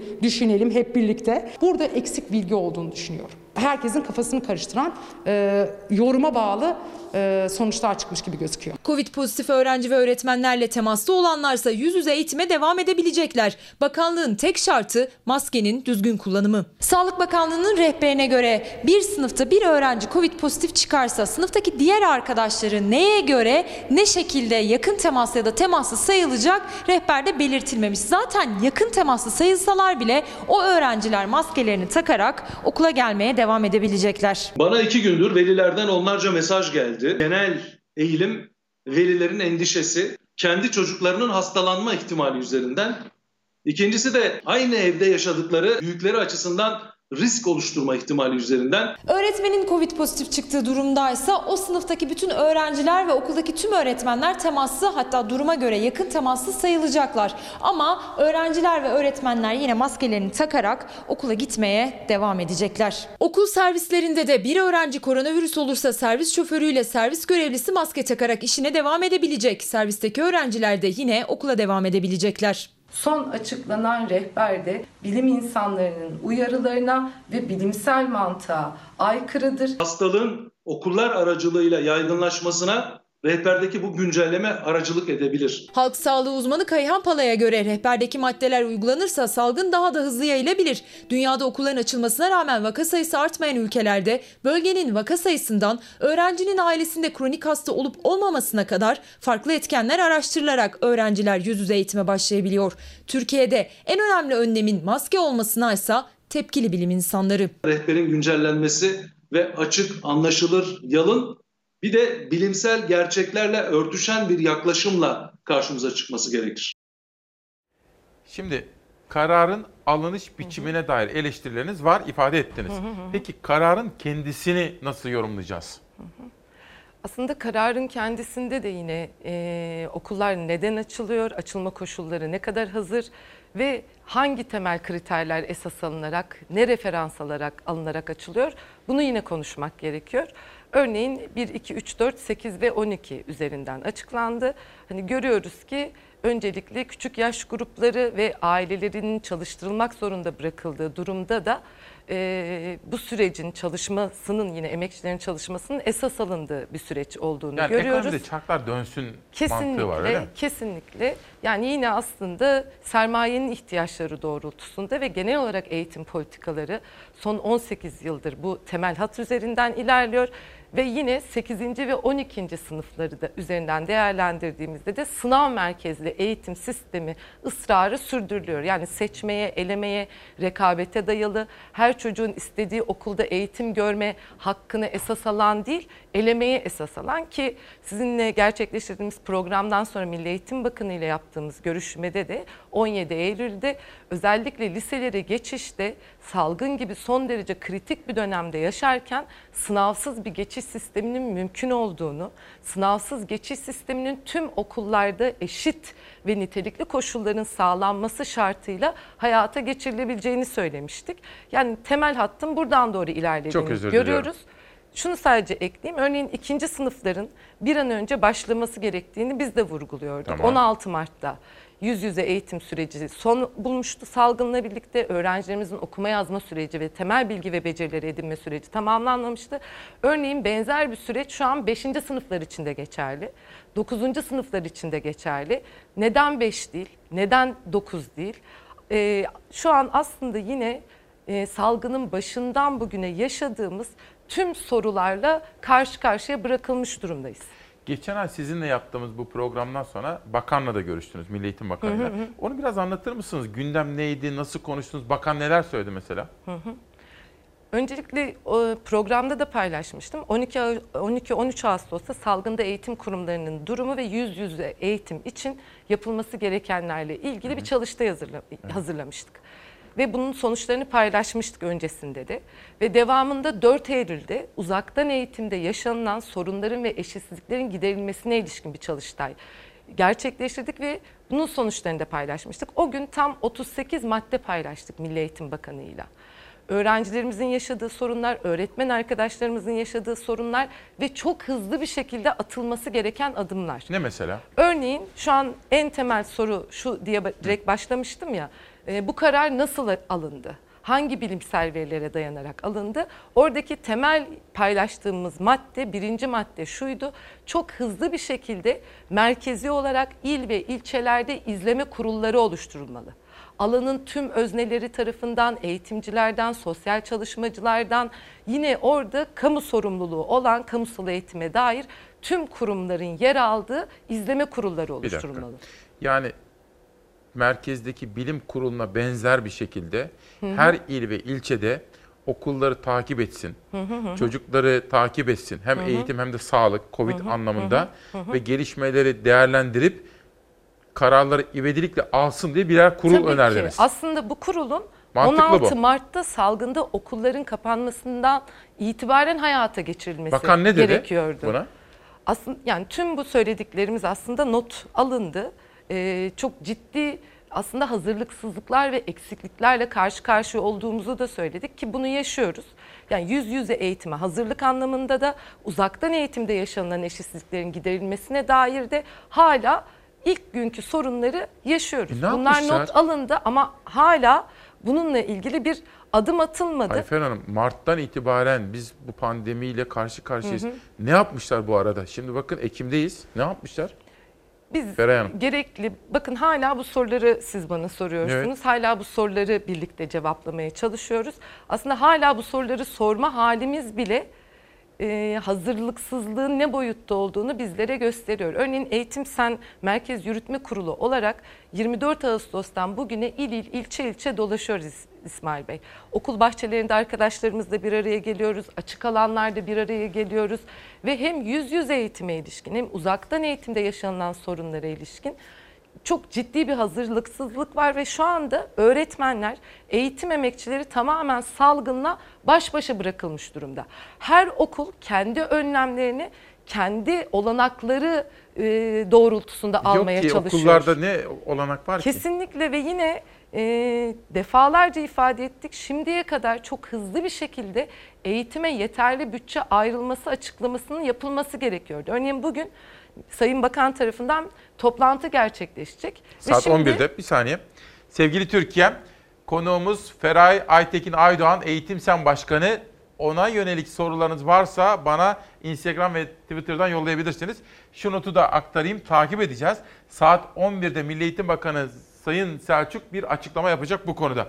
Şimdi bu meselenin bir de tablet boyutu var. Hani geçtiğimiz ay sizinle yaptığımız Hı hı. yayında da eşitsizliklerden bahsetmiştik ve yakınmıştık. Dün belli ki hükümet bu sesleri de duydu. 500 bin tablet dağıtmaya başlayacağız dedi. Bunu nasıl yorumlayacağız? 7 ay sonra yapılmış bir açıklama öncelikle. Uzaktan eğitimde yaşadığımız sorunları geçtiğimiz günlerde en acı şekliyle yaşadık. İnternet erişim sorunu nedeniyle öğrencilerimize ulaşmak, öğrencilerimizin hayatına dokunmak için internet çekebilen bir yere, bir tepeye çıkması sonucunda geçirdiği kalp kriziyle Aziz öğretmen arkadaşımızı kaybettik. Yine e, EBA çöktü açıklamalarının yapıldığı ve bunu normal olarak ifade eden, öğrencilerimizin talepleri üzerinden ifade eden açıklamanın yapıldığı saatlerde mevsimlik tarım işçisi olarak çalıştırılan 15 yaşında bir öğrencimizi kaybettik. Ve yine babasıyla birlikte e, internet sorunu yüzünden komşusunun internetine bağlanmaya çalışan Çınar öğrencimizi kaybettik. Ve UNICEF verilerini paylaşmıştım. Daha önce de 1,5 milyar öğrencinin 463 milyonu ve bizim ülkemizdeki oran açısından bakıldığında da öğrencilerimizin %31'inin uzaktan eğitime erişim ile ilgili olanakları ve cihazlara sahip olmadığını ifade etmiştik. Ve Milli Eğitim Bakanlığı'nın en son paylaştığı veriler 23 Mart 19 Haziran tarihlerinde EBA'ya giriş yapan e, uzaktan eğitime ulaşan öğrencimizin sayısının 8 milyon 867 bin olduğunu gösteriyor. 15 milyon 189 bin 878 aktif öğrencinin tanımlandığı uzaktan eğitimde 6 milyon 322 bin 172 öğrencimizin uzaktan eğitime ulaşamadığı bakın tam 19 Haziran'da Milli Eğitim Bakanlığı'nın verileri üzerinden Bir paylaşılmış. soru aktaracağım size. Birinci sınıflarda olduğu gibi iki gün okul, üç gün EBA mı olacak? Böyle bir soru gelmiş mesela. Hı hı.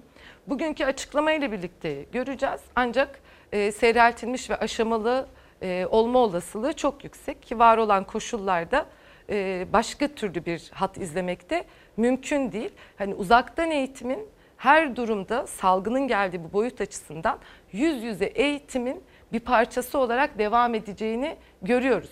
Ancak 6 milyona aşkın çocuğun uzaktan eğitime erişimle ilgili sorunu aylardır yaşanıyorken şu anda 500 bin tablet mi çözecek bu sorunu? Yine temel sorulardan biri bu. Ee, öğret- Kaç tablet çözer? şu an aslında sadece tablet de değil, internet erişimi, fiziki altyapı olanaklarının sağlanması bu bütünlük üzerinden değerlendiriliyor. Ve yine Milli Eğitim Bakanı yaklaşık Milli Eğitim Bakanlığı 4-4,5 hafta önce tüm okulları, il ilçe Milli Eğitim Müdürlüklerine ne kadar öğrencimiz erişim sorunu yaşıyor, ne kadar öğrencimizin yine gerekli cihaza ihtiyacı var. Bununla ilgili bir çalışma yapılmasına rağmen bu adım hala atılmadı. Ve aynı zamanda şunu da söyledik yine 17 Eylül'de gerçekleştirdiğimiz o bir araya gelişte o toplantı sırasında Yenilik ve Eğitim Teknolojileri Genel Müdürlüğü'nün EBA'nın çökmesi de bunu gösterdi. Uzaktan eğitim için hazırlıklı olmadığı, ders içeriklerinin tekrar yapılandırılması gerektiği, amaç araç ilişkisinin doğru kurulması, öğrencilerin devamlılığını sağlanması gerektiğini söylemiştik. Mutlaka merkezi bir uzaktan eğitim merkezi kurulması gerektiğini bu alandaki akademisyenlerle, bu alanda yine uzmanlaşmış isimlerle bu merkezin kurulmasının temel bir zorunluluk olduğunu söylemiştik. Ancak bu konuda da hala bir adım atılmadı. Şimdi bu ikinci, üçüncü, dördüncü, sekizinci ve on ikinci sınıflarda başlayacak ya. Hı hı hı. Nasıl olacak? O sınıfları bölecekler mi? Nasıl mesela? Ya da haftada kaç gün gidecekler? Her gün mü gidecekler? Belli mi? Bu e, bu sorduklarınızı biz de saat 11'de öğreneceğiz. Daha belli Milli değil. Eğitim Bakanı'nın açıklaması tarafından. Ancak seyreltilmiş ve aşamalı olarak yine devam edeceği yani şu an birinci sınıflarda olduğu şekilde devam edeceği Nasıl görülüyor. birinci sınıflarda? Nasıl? Birinci sınıflarda yine e, iki gün devam ediyorlar, ara veriliyor, tekrar iki gün e, devam ediyorlar. Sınıf mevcutları ikiye bölünüyor. Bölünüyor. Öğretmenlerle yine birlikte planlanarak, konuşularak e, sınıf mevcutlarının fiziksel mesafeyi koruyacak bir şekilde e, ama planlanması hayata geçiriliyor. Mesela bir sınıfın bir öğretmeni var. E, o sınıfı ikiye böldük, seyrelttik. Hı hı hı. E, başka bir sınıfta o sınıfın yarısı içinde öğretmen var mı? Elimizde bunlar mümkün mü? Ee, yine tam bu sorularla yine devam edelim. Şimdi e, öncelikle bilimsel veri esas alınmalı diyoruz her zaman. her zaman bilim insanlarının söyledikleri üzerinden bir yol haritası oluşturulmalı diyoruz. Ne diyordu bilim insanları? Okulların sağlık riskine neden olmadan açılabilmesi için öncelikle enfeksiyon zincirinin kırılması, fiziksel hareketliliğin azaltılması gerekiyordu. Bu yapılmadı. Bununla ilgili bir adım atıldı mı? Bir adım atılmadı. Bakın en son 21 Eylül açıklandığında yüz yüze eğitim sadece okul öncesi ve birler için başlayacak açıklaması yapıldığında 12 Ağustos'ta vaka sayısı 1212'ymiş İsmail Bey. Şu anda en son açıklanan vaka sayısı nedir? 1603 bir fiziksel hareketliliğin azaltılması ile ilgili hiçbir çalışma yapılmadı. Hem Milli Eğitim Bakanlığı hem ilgili bakanlıklar hem de siyasi iktidar tarafından. Yine devamında ne diyordu milli e, bilim insanları? Hangi bilimsel veriler üzerinden ha- hareket edilmeli diyordu? Dünya Sağlık Örgütü de bunu söyledi. 100 bin kişide kişi başına vaka sayısının nüfusa oranının yüzde birin altına inmesi ve süreklilik şeklinde vaka sayılarının düşüş göstermesi. Peki düşüş gösterdi mi? Hayır. Bizim nüfusumuz açısından bir sağlık riskine neden olmadan başlayabilmesi hangi vaka sayısına işaret ediyor? 700 ve 700'ün altında. Yine bu da tam yeterli değil. Devamında da tam sizin sorduğunuz gibi gerekli ve yeterli önlemler alındı mı? Örneğin yeterli öğretmen ataması yapıldı mı? Yapıldı mı? Temiz öğretmen ataması e, son 21 Eylül'den bu yana planlamaya alınmadı. Öğretmen ataması yeni O- bir orada bir adım sorun var olarak diyorsunuz. yapılmadı. Peki. Ki bu da yetmiyor. Temizlik görevlisi ki e, sadece okul öncesi ve birinci sınıf öğrencilerin başladığı durumda bile gittiğimiz illerde hala temizlik görevlisi ihtiyacının giderilmediğini gördük. Hı hı. Ve şu çok temel yapılması gereken adımlardan biriydi. Her okulda, her eğitim kurumunda sağlık görevlisinin istihdam edilmesi gerekiyordu. Bakın bu hiç gündeme alınmadı. Şimdi rehber güncellendi. Nasıl? Bir dakika, bir dakika. Her okulda bir tane sağlık görevlisi mi olması Kesinlikle gerekiyor? sağlık görevlisinin mutlaka Yani istihdam sağlık edilmesi gerekiyordu. doktor mu, hemşire mi? Doktor, hemşire bu konuda yine eğitim almış halk sağlığı uzmanı Her okulda. bu konuda tabii Peki ki. mümkün mü? Sonuçta şu, e, şu şekilde bakılması gerektiğini düşünüyoruz. Kamusal eğitim en temel hak Evet. değil mi?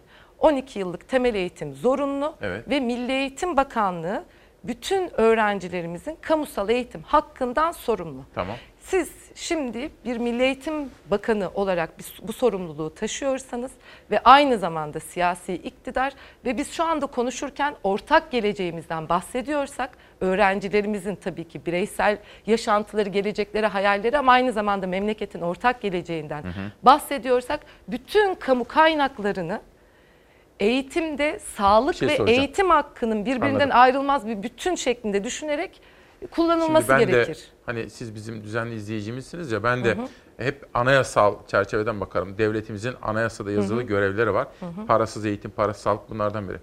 Ama her okula bir sağlık görevlisi sağlamak mümkün mü? Kaç okul var Türkiye'de? Şu anda en son 57 binin üzerinde. 57 bin sağlıkçı ataması yapılması Hı hı. gerekiyor. Yani e, hekim, hemşire şu anda ataması yapılmayan çok sayıda sağlık emekçisi arkadaşımız da Boşta var. duruyorlar, onlar atansın Kesinlikle, diyorsunuz. Anladım. Kesinlikle. Yani bu Bütçe ne kadar uygun bilmiyorum ama hani en azından siz ideal durumda böyle bir talepte bulunuyorsunuz. Yani büt, buradaki mesele bütçenin uygunluğundan öte öğrencilerimizin eğitim hakkı ve ortak geleceğimiz Ve sağlık hakkı. olduğunu düşünüyoruz. Peki. Evet. Şimdi iki mesaj soracağım size. Fatih Yaşlı'da gördüm. Online yani uzaktan internet üzerinden yapılan eğitim eğitim sistemindeki sınıfsal eşitsizliği katmerlenerek arttırmıştı. Yüz yüze eğitime dönülüyor ama bu sefer de kalabalık sınıflar, yetersiz temizlik vesaire nedeniyle yani yine sınıfsal eşitsizlik nedeniyle bu okulların riski özel okullardan kat be kat fazla olacak. Tabii özel okullarda 20 kişi, 25 kişi. Hı hı. Hijyen daha iyi, tuvaletler daha temiz. Fakat böyle bir sorunumuz var. Devlet okulları, biz devlet okullarında okuduk. Kesinlikle. Ne olacak? Nasıl çözeceğiz bu Kesinlikle. işi? İşte eee, şu- az önce konuştuğumuz yerden devam ettiğimizde şu anda hala bu sorularla hepimiz karşı karşıyayız. Öğretmenler olarak bilmiyoruz örneğin, veliler olarak bilmiyor, bilmiyoruz şu anda. Ve yine bu süreci ilerletirken en temel alınması gereken eee, unsurlardan birinin şeffaf bilgi olması gerekirdi. Bakın hala sorular sorarak, yanıtlar arayarak yine e, neyle karşılaşacağımıza ilişkin e, belirsizliği yaşıyoruz hep birlikte. Yine bizim temel önerilerimizden biri merkezi ve yerel bilgi paylaşım kanallarının oluşturulması gerektiği yönündeydi. Yine e, sizin de burada da belirttiğiniz kamusal eğitimin biz ne kadar sınıfsal bir mesele olduğunu hep birlikte yaşadık. Yoksul ailelerinin çocuklarının şu anda çok hızlı bir şekilde eğitimden kopuşuna tanıklık ediyoruz. Eğer okullarda yeterli ve gerekli önlemler alınmazsa kamu okullarının kendi arasındaki eşitsizliği de göz önünde bulundurduğumuzda sağlık riski olma koşulunda dahi öğrenciler okullara gitmek zorunda kalacak. Hem eğitim hakkı açısından hem de sağlık hakkı açısından yeni bir eşitsizlikle karşı karşıya kalacağız. Peki bir sonraki soru. Milli Eğitim Bakanı Selçuk 12 Ekim pazartesi tüm ilkokulları, köy okullarını 8 ve 12. sınıflar ile özel gereksinimli çocuklarımızın okullarını açıyoruz. Hı hı. Size şöyle sorayım. Ne yapmak lazım peki? Mesela zor bir durumla karşı karşıya. Dünyanın da karşı karşıya kaldığı bir problem bu. Ne yapmalıyız? Son olarak bunu size sormuş olayım. Yani bir çözüm önerisinde bulunun bize. Öncelikle şunu özellikle belirtmek istiyorum. Ee, iki gün önce köy okulları ile ilgili bir değişiklik yapıldı. Ve e, geçmiş dönemde 8 e, kişiyle, 8 öğrenciyle köy okulları açık kalmaya devam edebiliyorken bu sayı 10'a çıkarıldı. Şimdi bizim yine taleplerimizden ve olması gerekenlerden uyarılarımız olarak belirttiklerimizden biri hızlı bir şekilde köy okullarının açılması gerektiğiydi. Ve salgında bu kadar olağan dışı dönem yaşıyorken ve uzaktan eğitimde, eğitime erişimde en büyük sorun yaşayanlar aynı zamanda köylerde, kırsal kesimlerdeki çocuklarken şu anda köy okullarının bırakın açılmasını, yeni köy okullarının kapatılmasının önü açıldı. Ki köy okulları öğrencilerimizin yaşantıları için evet çok önemli ama aynı zamanda aydınlanmanın temsiliyetini tabii. taşıyan okullar. Yani buradaki kullanılan ifadeler, basın açıklamaları, tweet paylaşımlarındaki ifadeler bizim somut yaşantımızda karşılık bulmuyor. Pratikte başka bir hat izleniyor. Yine siyasi iktidarın, sermayenin ihtiyaçlarını esas alan bir hat izliyor. Öncelikle onu da belirtmek istiyorum. Çünkü kamuoyunda çok farklı tartışmalara neden oldu. Ne yapılmalıyı çok hızlı bir şekilde yine e, Milli Eğitim Bakanı ile de paylaştık. Kamuoyuyla da sürekli paylaştık. Şu, şimdiye kadar yapılması gereken de ancak hala hızlı bir şekilde hayata geçirilebilir. Salgın yayılımı, kentlerden kente, bölgelerden bölgeye ciddi farklılık gösteriliyor. Kamu okullarının durumu ve kendi arasında da ciddi olanak farklılıkları bulunuyor. Çok hızlı bir şekilde mutlaka demokratik, kolektif bir süreç işletilmeli. Az önce de söylediğim il, ilçe, merkezi izleme kurulları bir an önce oluşturulmalıdır. Salgında çocuk işçiliği ciddi boyuta ulaştı. Yine dolaştığımız dillerde başta meslek liseleri olmak üzere öğrencilerimizin bu dönemde çocuk işçi olarak çalıştırıldığı ve tamamen eğitimden koptuğu bir süreci gözlemledik. Çocuk işçiliğiyle kesinlikle ve kesinlikle mücadele edilmesi gerekiyor. Tarlalara gönderilen EBA destek erişim araçlarıyla bu sürecin olmayacağını, mümkün olmadığını gördük. Bununla ilgili mutlaka önlem alınması gerekiyor ve bilim insanlarının uyarıları, bilimsel veriler referans alınmak zorunda salgın yönetim ve çalışma rehberi güncellendi. Öğrencinin pozitif olması durumunda öğretmen ve öğrencilerin kurallara uygun maske takması halinde eğitime devam edeceği söyleniyor. Peki bütün temasları uygulanan 14 günlük karantina uygulaması ne oldu da kaldırıldı? Karantina uygulaması olmadan öğretmenlere, öğrencilerimize, tüm eğitim emekçilerine düzenli ve ücretsiz test yapılmadan salgın yayılımını nasıl önleyeceğiz? Bu izolasyon sağlanmadan ve risk grubu değerlendirmesi az önce Kayahan Hocam da belirtti. Öğrencilerin, öğretmen arkadaşlarımızın hı hı. birinci derecede temaslı olduğu kişilerle e, pozitif olmaları durumunda bu risk grubu çalışması nasıl yapılmadı ve mutlaka yapılmalı. Peki. Bu şekilde kontrolsüz bir süreç işletilmemeli. Son olarak uzaktan eğitimin her durumda devam edeceğini görüyoruz uzaktan eğitim sürecinde öğrencilerimizin, öğretmen arkadaşlarımızın uzaktan eğitimde destek duyduğu bütün cihazlar devlet tarafından ücretsiz karşılanmak zorunda. İnternet yine ücretsiz ve sınırsız olmak zorunda. Şu anda çok ciddi güvenlik sorunları yaşıyor arkadaşlarımız. Çeşitli programların kullanılması yüzünden Milli Eğitim Bakanlığı lisanslı ve çevrimiçi yazılım programı mutlaka temin etmeli. Ve bu adımlar mutlaka eğitim sendikalarıyla, öğretmenlerle, bilim insanlarıyla alanın tüm özneleriyle birlikte yürütülmek zorunda. Çok teşekkür ediyorum. Feray Hanım, Feray Aytekin Aydoğan Eğitim Sen Başkanı. Bugün tabi İstanbul'umuzun düşman işgalinden kurtuluş günü ama aynı zamanda bugün aydınlanmacı Türkiye, aydınlanan Türkiye konusunda çok önemli bir isimdi. Bahriye Üçok bir cumhuriyet kadını o katledildi. Tam 30 yıl önce bugün kendisinin aziz hatırası önünde saygıyla eğiliyorum. Elfin Tataroğlu'nun bugün Cumhuriyet'te bir yazısı var. Bu arada efendim bugün anısına geçen hafta çıkan kitabımızı Çalar Saat'in hikayesi İsmail Küçükkaya Fikri Hür Vicdan Hür size siz de Fikri Hür Vicdan Hür bir Türk kadınısınız size takdim etmek istiyorum imzaladım. Çok teşekkür ederim. Kabul buyursanız çok teşekkür Çok ediyorum sağ olun. Efendim sağlıkçılarla ilgili bir haberimiz var. Sağlıkçıların ek ödeme talepleri var ve bu konuda hükümete seslerini duyurmak istiyorlar. Hastane koridorundaki bu eylemin sebebi ek ödemeler. Cumhurbaşkanı Erdoğan'ın Mayıs ayında açılışını yaptığı Başakşehir, Çam ve Sakura Şehir Hastanesi yüze yakın sağlık çalışanı alkışlı protestodaydı. Haziran ve Temmuz ayı ek ödemelerinin verilmesini, Ağustos, Eylül, Ekim aylarında verilen performans ücretlerinin de arttırılmasını istediler. Bakanlık açıklayalı epey bir süre geçmiş olmasına rağmen bugün ayın 5'i Ağustos ayındaki ek ödemelerimizi dahi almadık. Koronavirüsle mücadelede hayatını riske atan kimi sağlık çalışanına ek ödeme adı altında cüzi miktarda ücret ödendi. Manisa'daki bir ambulans şoförü aylık performans ücreti adı altında hesabına 7 lira 24 kuruş yatırıldığını görünce şaşkına döndü. Sağlık çalışanları ek ödemelerin adaletsiz olduğunu savundu. Hastane çalışanları tamamen bir ekip işti. Doktorundan hizmetlisine gördük ki kimisine kepçeyle verilirken kimisine çay kaşığıyla bile verilmedi bu ek ödemeler. Meslek hayatımda 30. yılımı bitirdim. İlk vaka açıklandığından itibaren pandemi servisinde çalıştım. Hazirandan sonra servislerin normale dönmesiyle birlikte normal çalışmaya başladım. Ancak Covid tanılı hastalar yatmaya devam etmekte Ee, ama servisimizin adı pandemi olmadığı için tavandan ek ödemeden faydalanamıyoruz. En son yatan ek ödeme 81 lira. Bakan Fahrettin Koca 6 Eylül tarihinde ek ödeme süresinin salgın nedeniyle 3 ay daha uzatıldığını duyurmuştu. Ama sağlıkçılar için hayal kırıklığı oldu. Sağlık çalışanlarının yığınla sorunu var. Ek ödeme yönetmeliğinin de daha adil ücretlerimizin iyileştirilmesini istiyoruz. Sağlık çalışanlarının yaşadığı ek ödeme sorununa muhalefet de tepki gösterdi. CHP Grup Başkan Vekili Özgür Özel sosyal medya hesabından Sağlık Bakanı Fahrettin Koca'ya seslendi. Manisa'da görevli ambulans şoförüne yapılan 7 liralık ek ödemeyeydi sistemi. Gece gündüz Covid'le hasta taşıyan ambulans şoförü abimize yapılan ek ödeme 7 lira. Hakları ödenmez demiştiniz, gerçekten ödememişsiniz. Bunu hesaplayıp yatırıp karar verip bize hesabımıza gönderenler acaba hiç utanmadılar mı? Bu miktarı gönderirken. Sağlık çalışanları vergi dilimine girdikleri için ek ödememiz olmadığı gibi maaşlarımız düşmüştür.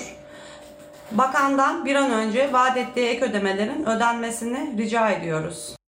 Eğitim, sağlık dedik. Biraz sonra sizlere söz verdiğim Ankara Mimarlar Odası'nın dünkü ödül töreninden biraz detaylar aktaracağım. Efendim bugün bir de iktidar cenahı nasıl görüyor bu meseleleri? Çok merak ediyorum. Niyaz Zeybekçi daha evvel sizlerle buluşturmuştum. İzmir'de bir yayın yapmıştık hatırlar mısınız? İktidarın ekonomi politikalarından da sorumluluğu vardı, ihracattan sorumluydu. Aradım geçen gün ne yapıyorsunuz Sayın Bakan dedim. Nasıl görüyorsunuz? Dertleştik buyurun dedim. Demokrasi meydana geldi. Sayın Niyaz Zeybekçi hoş geldiniz. Hoş bulduk, hoş bulduk Nasılsınız? efendim. Gayet iyiyiz. Sizler de İzmir'den mi geldiniz, Denizli'den mi? Denizli'den geldim. Denizli'den. Nasıl Denizli? Hafta sonları 3 gün İzmir'de, onun dışında 3 gün Denizli'de, sonra bir gün işte köy falan dolaşıyoruz. Gayet iyi. Takip ediyorum. Instagram'da, Twitter'da bakıyorum. Hareketlisiniz. Kongre kongre. Bütün ilçelerimizde çünkü bir yerinden Gördüm. başladığınız zaman İzmir'de veyahut da e, kongrelerde birine gidip diğerine gitmemek olmuyor. Arkadaşlarımızı, dostlarımızı gidip orada görmek, eski günleri yad etmek. Siz biliyorsunuz zaten. Seçimlerde beraber olduk. İki Evet. program yaptık İzmir'de. Evet. Çok da güzel programlardı. ilgi çekmişti. Güzel hatıralar biriktirdik sizinle. Evet. Sayın Bakan, az evvel tam sizin bulunduğunuz yerde bir eğitim gönüllüsü bir kadın konuğum vardı. Feray Aytekin Aydoğan. Önemli bir, benim önem verdiğim bir sivil toplum önderi, bir meslek kuruluşu, bir demokratik bir kuruluş orası. Kaygıları var eğitimle ilgili, endişeleri var, çağrıları var. Kısa bir süre evvel de yine programımıza katılmıştı. Bir ay kadar evvel. iki gün sonra da Milli Eğitim Bakanımızla görüşmüştü. Siz nasıl görüyorsunuz efendim? Siz de aynı zamanda bir babasınız, bir velisiniz. Şöyle bir baktığınızda eğitimle ilgili kaygıları anlıyor musunuz? Tabii ki yani sizin de söylediğiniz gibi bu sene Bir, üniversiteye başlayan çocuğum var. İki, liseye başlayan çocuğum var. İkisi de bu sene başlangıçta ve uzaktan eğitim görüyor. E, Çünkü olağanüstü bir hal yaşıyoruz. Yani bu pandemi döneminde önce sağlık, sağlığı önce Türkiye olarak garanti altına aldığımızda büyüklerimizin, yaşlılarımızın, çocuklarımızın, e, kendimizin, çalışan arkadaşlarımızın, bütün herkesin sağlığını öncelikle güvence altına aldıktan sonra geri kalan telafi edilebilir. Ama sağlıktaki kayıp, sağlığımızda olabilecek olan bir şeyin telafisi yok. Onun için bu uygulamayı ben e, doğru buluyorum. Ama Okulların diğer taraftan yüzde açılmasını. Diğer taraftan da tabii ki bir nesil, bir e, bir dönem, bir, bir farklı eğitim görüyor şu anda. Mesela benim bir, bir, küçüğümüz liseye başlayan sabah 8.30'da uzaktan eğitimle derse başlıyor ama yüz yüze eğitim gibisi o öğretmenin dokunması, öğretmenin onu yönlendirmesi, öğretmenin sevmesi veya birazcık kızması ve e, bu- bunlar olmadığı zaman eğitimde e, bu yerine tutacağını zannetmiyorum ama şu andaki e, gördüğüm kadarıyla kendimden birebir yaşayarak çocuğumuzdan e, başarılı bir eğitim şeyi geçiriliyor. Uzaktan. Ama aynısı değil tabii. Uzaktan tabii ki uzaktan. Ama şimdi herhalde dünkü açıklanan rakamlarla birinci birinciler vardı zaten. de. Zaten vardı. İkinci, üçüncü, dördüncü sınıflar herhalde 8. ve 12. sınıflar Evet. ki bunlar 8'ler liseye giriş Sınavlar. sınavına girecek. 12'ler üniversiteye giriş sınavına girecek. Onlar yüz yüze başlıyor. Bunlar çok olumlu, en azından ümit verici gelişmeler. Demek ki artık diğerleri de arkadan gelecek. Belki beklenenden daha erken gelecek. Peki sizin gözleminiz hem Denizli hem İzmir hem de diğer seyahatlerde korona ile mücadele kapsamında gözlemleriniz ne efendim? Mesela halkımızın oradaki yaklaşımları, aldığı tedbirler, maske, mesafe, hijyen neler gözlemlediniz?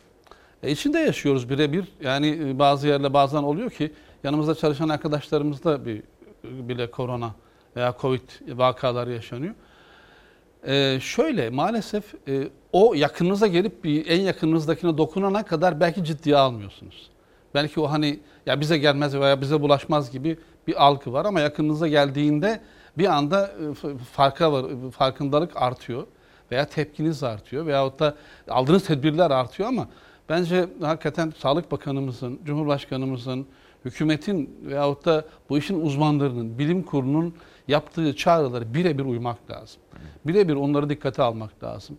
Kalit bir, nitelikli maske, iki temizlik ve mesafe bunları kesinlikle dikkate almak lazım.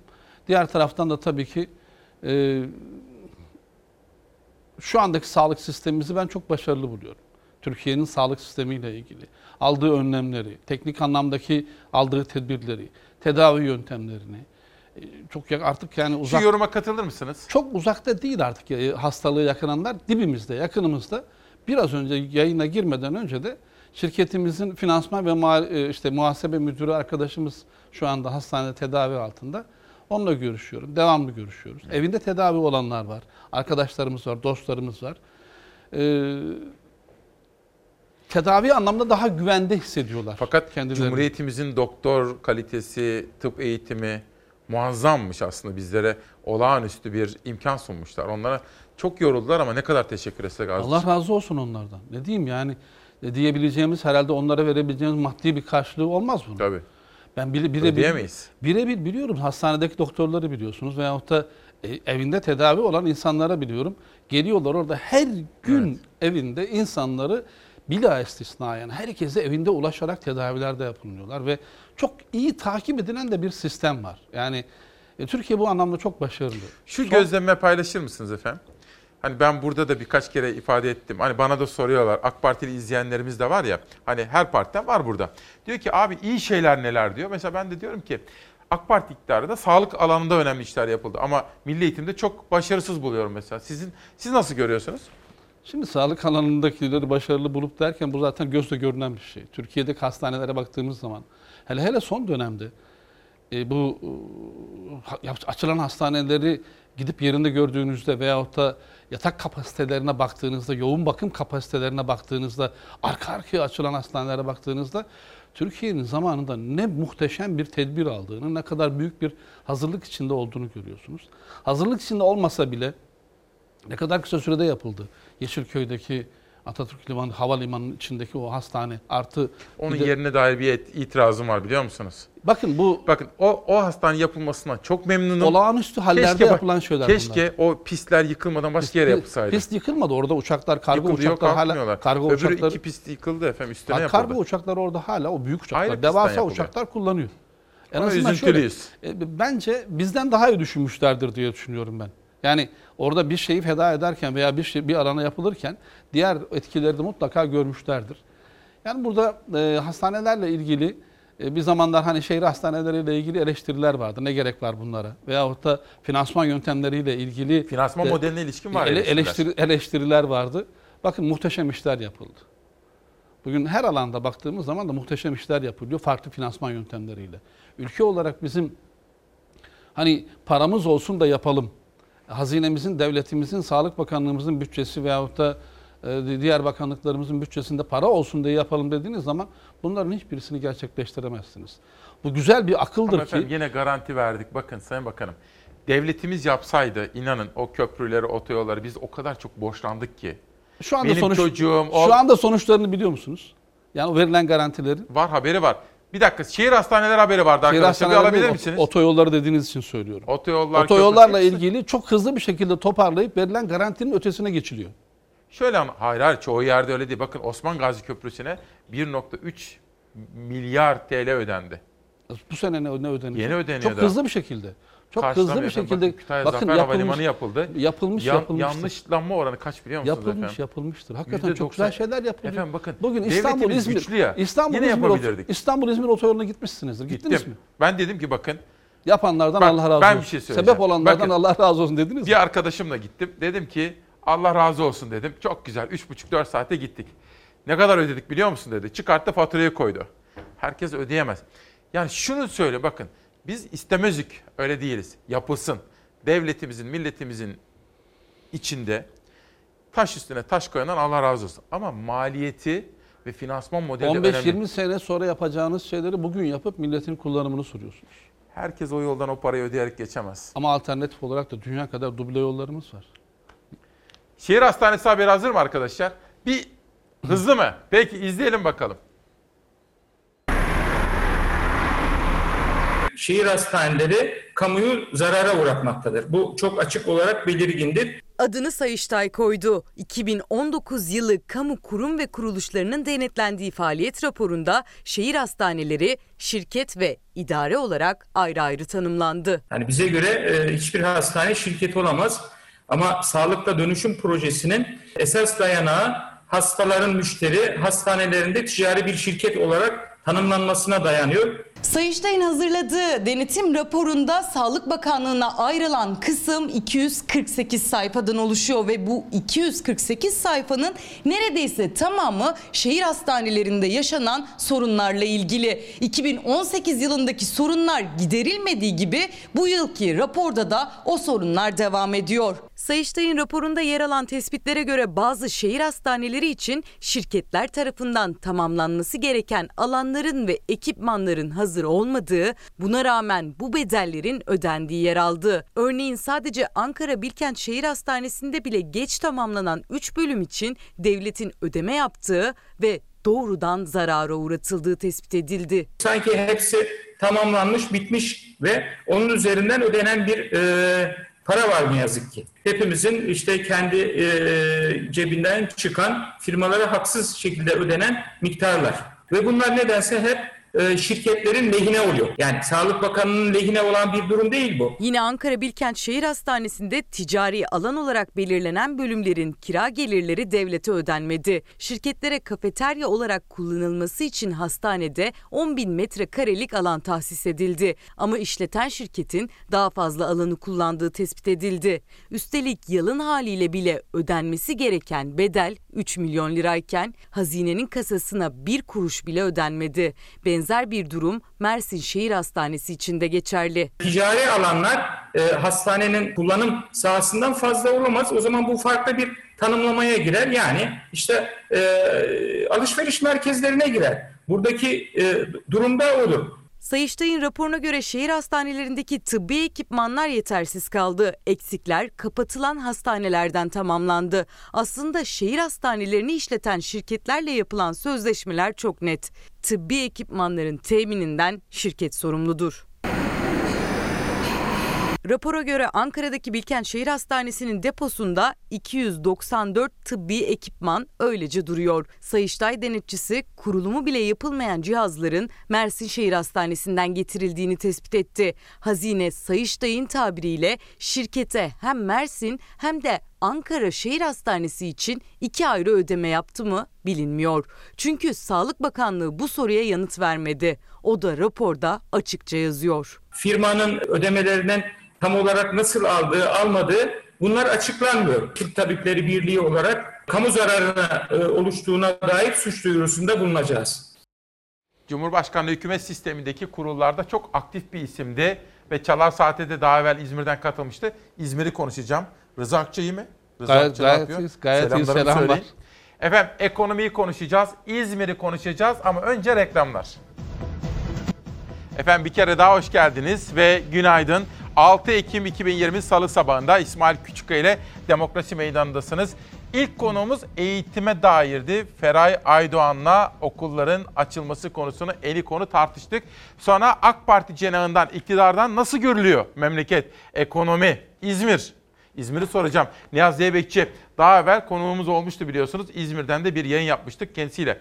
İzmir'den çok soru geliyor, çok mesaj geliyor. Nasıl İzmir? Tabii İzmir'de sizinle iki, iki, iki tane. İki kere yayın iki, yaptık. iki kere yayın yaptık. İzmir seçimleri sırasında ben öncelikle size çok teşekkür ediyorum. Hakikaten çok güzel, objektif, tadı damağımızda kalan. Çok ilgi çekti yayınlarımız. Güzel hatıralar biriktirdiğimiz Evet. muhteşem yayınlar yaptık. Üşüdüğümüz yayınlar yaptık. Bir de biliyorsunuz. Rüzgar aldık açık yayında. Şeyde Seyir Tepesi'nde. Rüzgar sonra, tepede. Sonra şeyde varyantta yaptık. bir Fakat tane. İzmir çok güzel bir yer. İzmir tabii Herodot'un, tarihçi Herodot'un dediği gibi gök kubbe altında yaratılmış en güzel topraklar. Müthiş. Ege ile ilgili, İzmir ve çevresiyle ilgili söyleniyor. Hakikaten muhteşem zenginlikleri olan İzmir.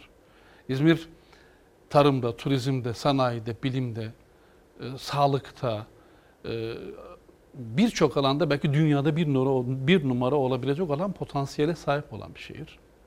Onun için o zenginlikleri değerlendirmek anlamında da bizi her zaman için heyecanlandıran bir şehir. Çok da göç alıyor Sayın Bakanım ya.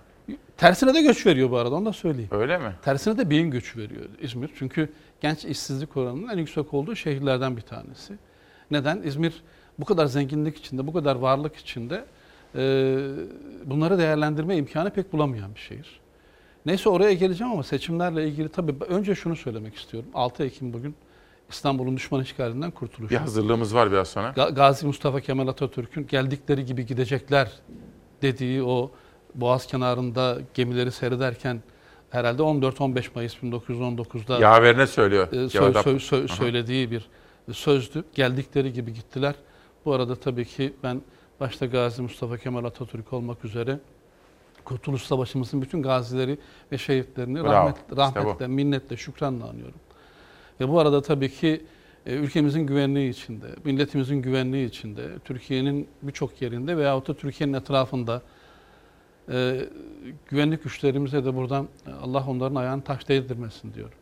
Yine vatanlarını savunan e, Karabağ'da e, Azeri kardeşlerimize düşman işgalinden, düşmanların yurtlarından düşmanlarını def etmek üzere cephede çatışan Azeri kardeşlerimize de Rabbim muzafferiyetler nasip etsin diyorum. Tabii İzmir'e dönelim şimdi. Bir dakika. Ekonomiyi sor İsmail diyor. Benim de bir adaşım. Ekonomiyi konuşalım mı biraz? İzmir'e dönelim. İzmir sonra arkasından tabii ki birazcık böyle şimdi bugün niye e, sizin davetinizi veya sizinle o görüşmemizde tabii ki diye e, gelmek Evet. istedim. Çünkü vicdanen rahatsız olduğum şeyler var. Yani bugün Türkiye'de e, bazı alanlarda bazılarının söylediği sözlerden sonra ben siyasi anlamda şu anda en pasif haldeyim. Hiçbir aktif görevim yok. Hiçbir kurulda yer almıyorum. Ama para politikaları kurulunda falan yer aldınız. Önemli Tabii ki görevler bakan- yaptınız. Bakanlık yaptım ben. 2018'in Temmuz ayında, Temmuz 9 veya 10'unda görevim bitti ama ondan sonra Ekonomi Politikalar Kurulu kararı vardı. İzmir adaylığımız sebebiyle İstifa o- ettiniz. oradan da ay- Mesela ayrıldım. Sayın Bakan sizi niye davet ettim biliyor musunuz? Ben mesela Ali Babacan'ı dinliyorum ve zaman zaman buraya da davet ettiğim zaman onun tabii eleştirileri tabii ki mevcut bakan Berat Albayrak'ı ilgilendiriyor. Sayın Erdoğan'ı AK Parti lideri onu da ilgilendiriyor ama sizleri de ilgilendiriyor. Ben cevap hakkına sonsuz saygı duyan birisiyim. Manşet şu efendim bakın Yeni Çağ. TÜİK'ten gerçek enflasyonu örtme çabası. Türk lirası son bir yılda dolar karşısında %35 kaybı uğradı. Euro'ya göre erime %47 olarak gerçekleşti. Bu olumsuz rakamlara rağmen TÜİK'in enflasyon oranını %11.75 olarak açıklaması şaşkınlık yarattı. Aynı zamanda bir iş insanı olduğu için Nihat Zeybekçi'ye bunu sormak istiyorum. Denizli'de ne görüyor? Halkın arasında ne işitiyor? İzmir'e gittiği zaman, Ankara'ya gittiği zaman ne görüyor onları soracağım. Ama Savaş Yıldız'dan yönetmenimden rica edeceğim. Kısa bir bandımız var. Hazır mıyız? İzleyelim sonra Nihat Zeybekçi'den yorum alacağız. Enflasyon rakamları açıklandı. Şöyle bir tezgaha baktığınızda fiyatlara. Ha tam buldun adamını kızım. Ben sana bir şey söyleyeyim mi? Enflasyon rakamları yüzde elli. Ne alıyoruz ki Allah yarım kilo yarım kilo bir şey alamıyoruz yani. Millet kızım et yiyemiyor. Protein alamıyor. Bu enflasyon yüzünden insanlar emin ederim sana hepsi hasta. Tüketici daha rakamı duymadan bile inanmadı TÜİK'e. Geçmiş aylardaki tecrübeleri o rakamın aksini söylüyor çünkü. Eylül enflasyonu için de aynısı oldu. TÜİK'e göre Eylül'de 0,97 oranında arttı fiyatlar. Yıllık enflasyon 11,75 oldu. Yüzde enflasyon 10, 11, 12. Baksanıza bakın burada fiyatları. Yüzde ya 45 ya yüzde 50'dir e, enflasyon. İnsanlar çok kötü durumda. Ben böyle bir şey görmedim. Bak bu yaşta kadınım.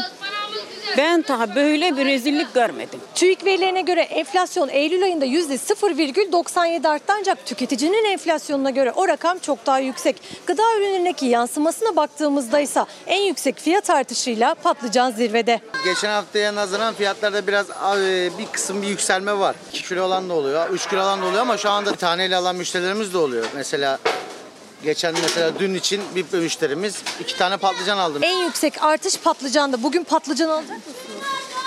Vallahi alırsam bir kilo alıyorum zaten fazla alamıyorum. Yani ya da birini alırsam birini almamaya çalışıyorum. Patlıcanın biberin en fazla olduğu aylar Ağustos ve Eylül ama zam şampiyonu oldular. Yani mevsiminde bile ucuza alamıyor tüketici. Biber 5 lira. Evet biber pahalı. Biber çeşitleri hepsi pahalı şu anda. Daha da artar mı fiyatlar? Ya şimdi kış sezonuna geçtiğinde artar fiyatlar. 10 lira kadar bir çıkacağı olur. Meyve yiyemiyor millet. Bir üzümün kilosu 8 lira 9 lira alıyorsun çürükleri çöpleri. Bakınıyoruz bak vallahi yemin ederim bakınıyoruz bakalım nerede ne ucuz. Yüzde yüz zam var. Enflasyon hep düşük. Nasıl oluyor bu iş? Meyvenin yanına varılmıyor. 8, 7, 10 yani öyle. Haftadan haftaya gıdım gıdım alıp işte eklemeler yapıyoruz. Tüketicinin sesi ortak aslında. Normalde aldığı gıdanın bir bölümünden vazgeçiyor artık. Valla çok pahalı. Yani yazın ortasında bir de pahalı yedik. Hiç ucuz bir şey yemedik yani. Siz bugün pazar için ne kadar bütçe ayırdınız? Ben şu an yanıma alıyorum 50 aldım oluyor, 100 aldım oluyor. Kahvaltıda falan aldığımız zaten mümkün değil yetmiyor. Zar zor kıt kanat geçinmeye çalışıyoruz. Evet Sayın Bakan'a soralım. Halkımız böyle diyor, muhalefet eleştiriyor, iktidar kendisini savunuyor. Sayın Bakan derken eski bakan. Eski bakan. Siz ne diyorsunuz? Şimdi bakın TÜİK devletimizin önemli kurumlarından bir tanesi ve TÜİK'in enflasyon hesaplama yöntemlerini de bütün dünya ve Avrupa'daki e, Avrupa Birliği standartlarındaki eşdeğer kurumlarla bunları birlikte yapıyor. Sadece enflasyon sepetindeki bir iki ürün evet patlıcan artmış. Bunu zaten TÜİK kendisi de söylüyor. Bazı ürünler de artmış. Ama TÜİK'in e, açıkladığı rakamları bunlar yalan söylüyor, o anlama gelebilecek şekilde imalarla yıpratmanın kimseye faydası olmaz. Bunu akredite edebilecek, bunu kalibre edebilecek olan dünyada evrensel kurumlar var TÜİK'i. Onlar eğer bugün TÜİK'in rakamlarıyla ilgili bir şey demezken, dışarıdakiler bir şey demezken, içeridekilerin bu konuyla ilgili soru işaretleri yaratmasını ben kesinlikle anlam veremiyorum. Biraz önce de hani söylediniz ya, e, burada Sayın Babacan'ı da konuk ettiniz diye. Benim evet. davetinizle ilgili, yani buraya gelirken vicdani sorumluluk anlamında da e, gelmek istediğim nokta veyahut da e, ben o dönemin şahidiyim. Ben onları gördüm. Yaşadım ben onları. Söylenenler öyle değil diye onu aslında vicdani bir sorumluluktan dolayı buraya gelmek istedim özellikle. Neden? Ee, hakikaten ben sizi seyrediyorum sabahları. Sağ olun. Ee, Sayın Babacan burada sizin programınızdayken de e, tesadüfen o anda denk, şeyde e, dikkatimi çeken şeyi, sözleri e, Cumhurbaşkanımızla ilgili e, bunlar halktan kopuk, bunlar külliyenin sarayın duvarlarının arkasında otoriter, totaliter nasıl yani dedim bir anda. Bunu kim söylüyor Allah aşkına? Bunu acaba e, CHP'nin eski tüfeklerinden biri mi söylüyor? Ali Babacan söylüyor.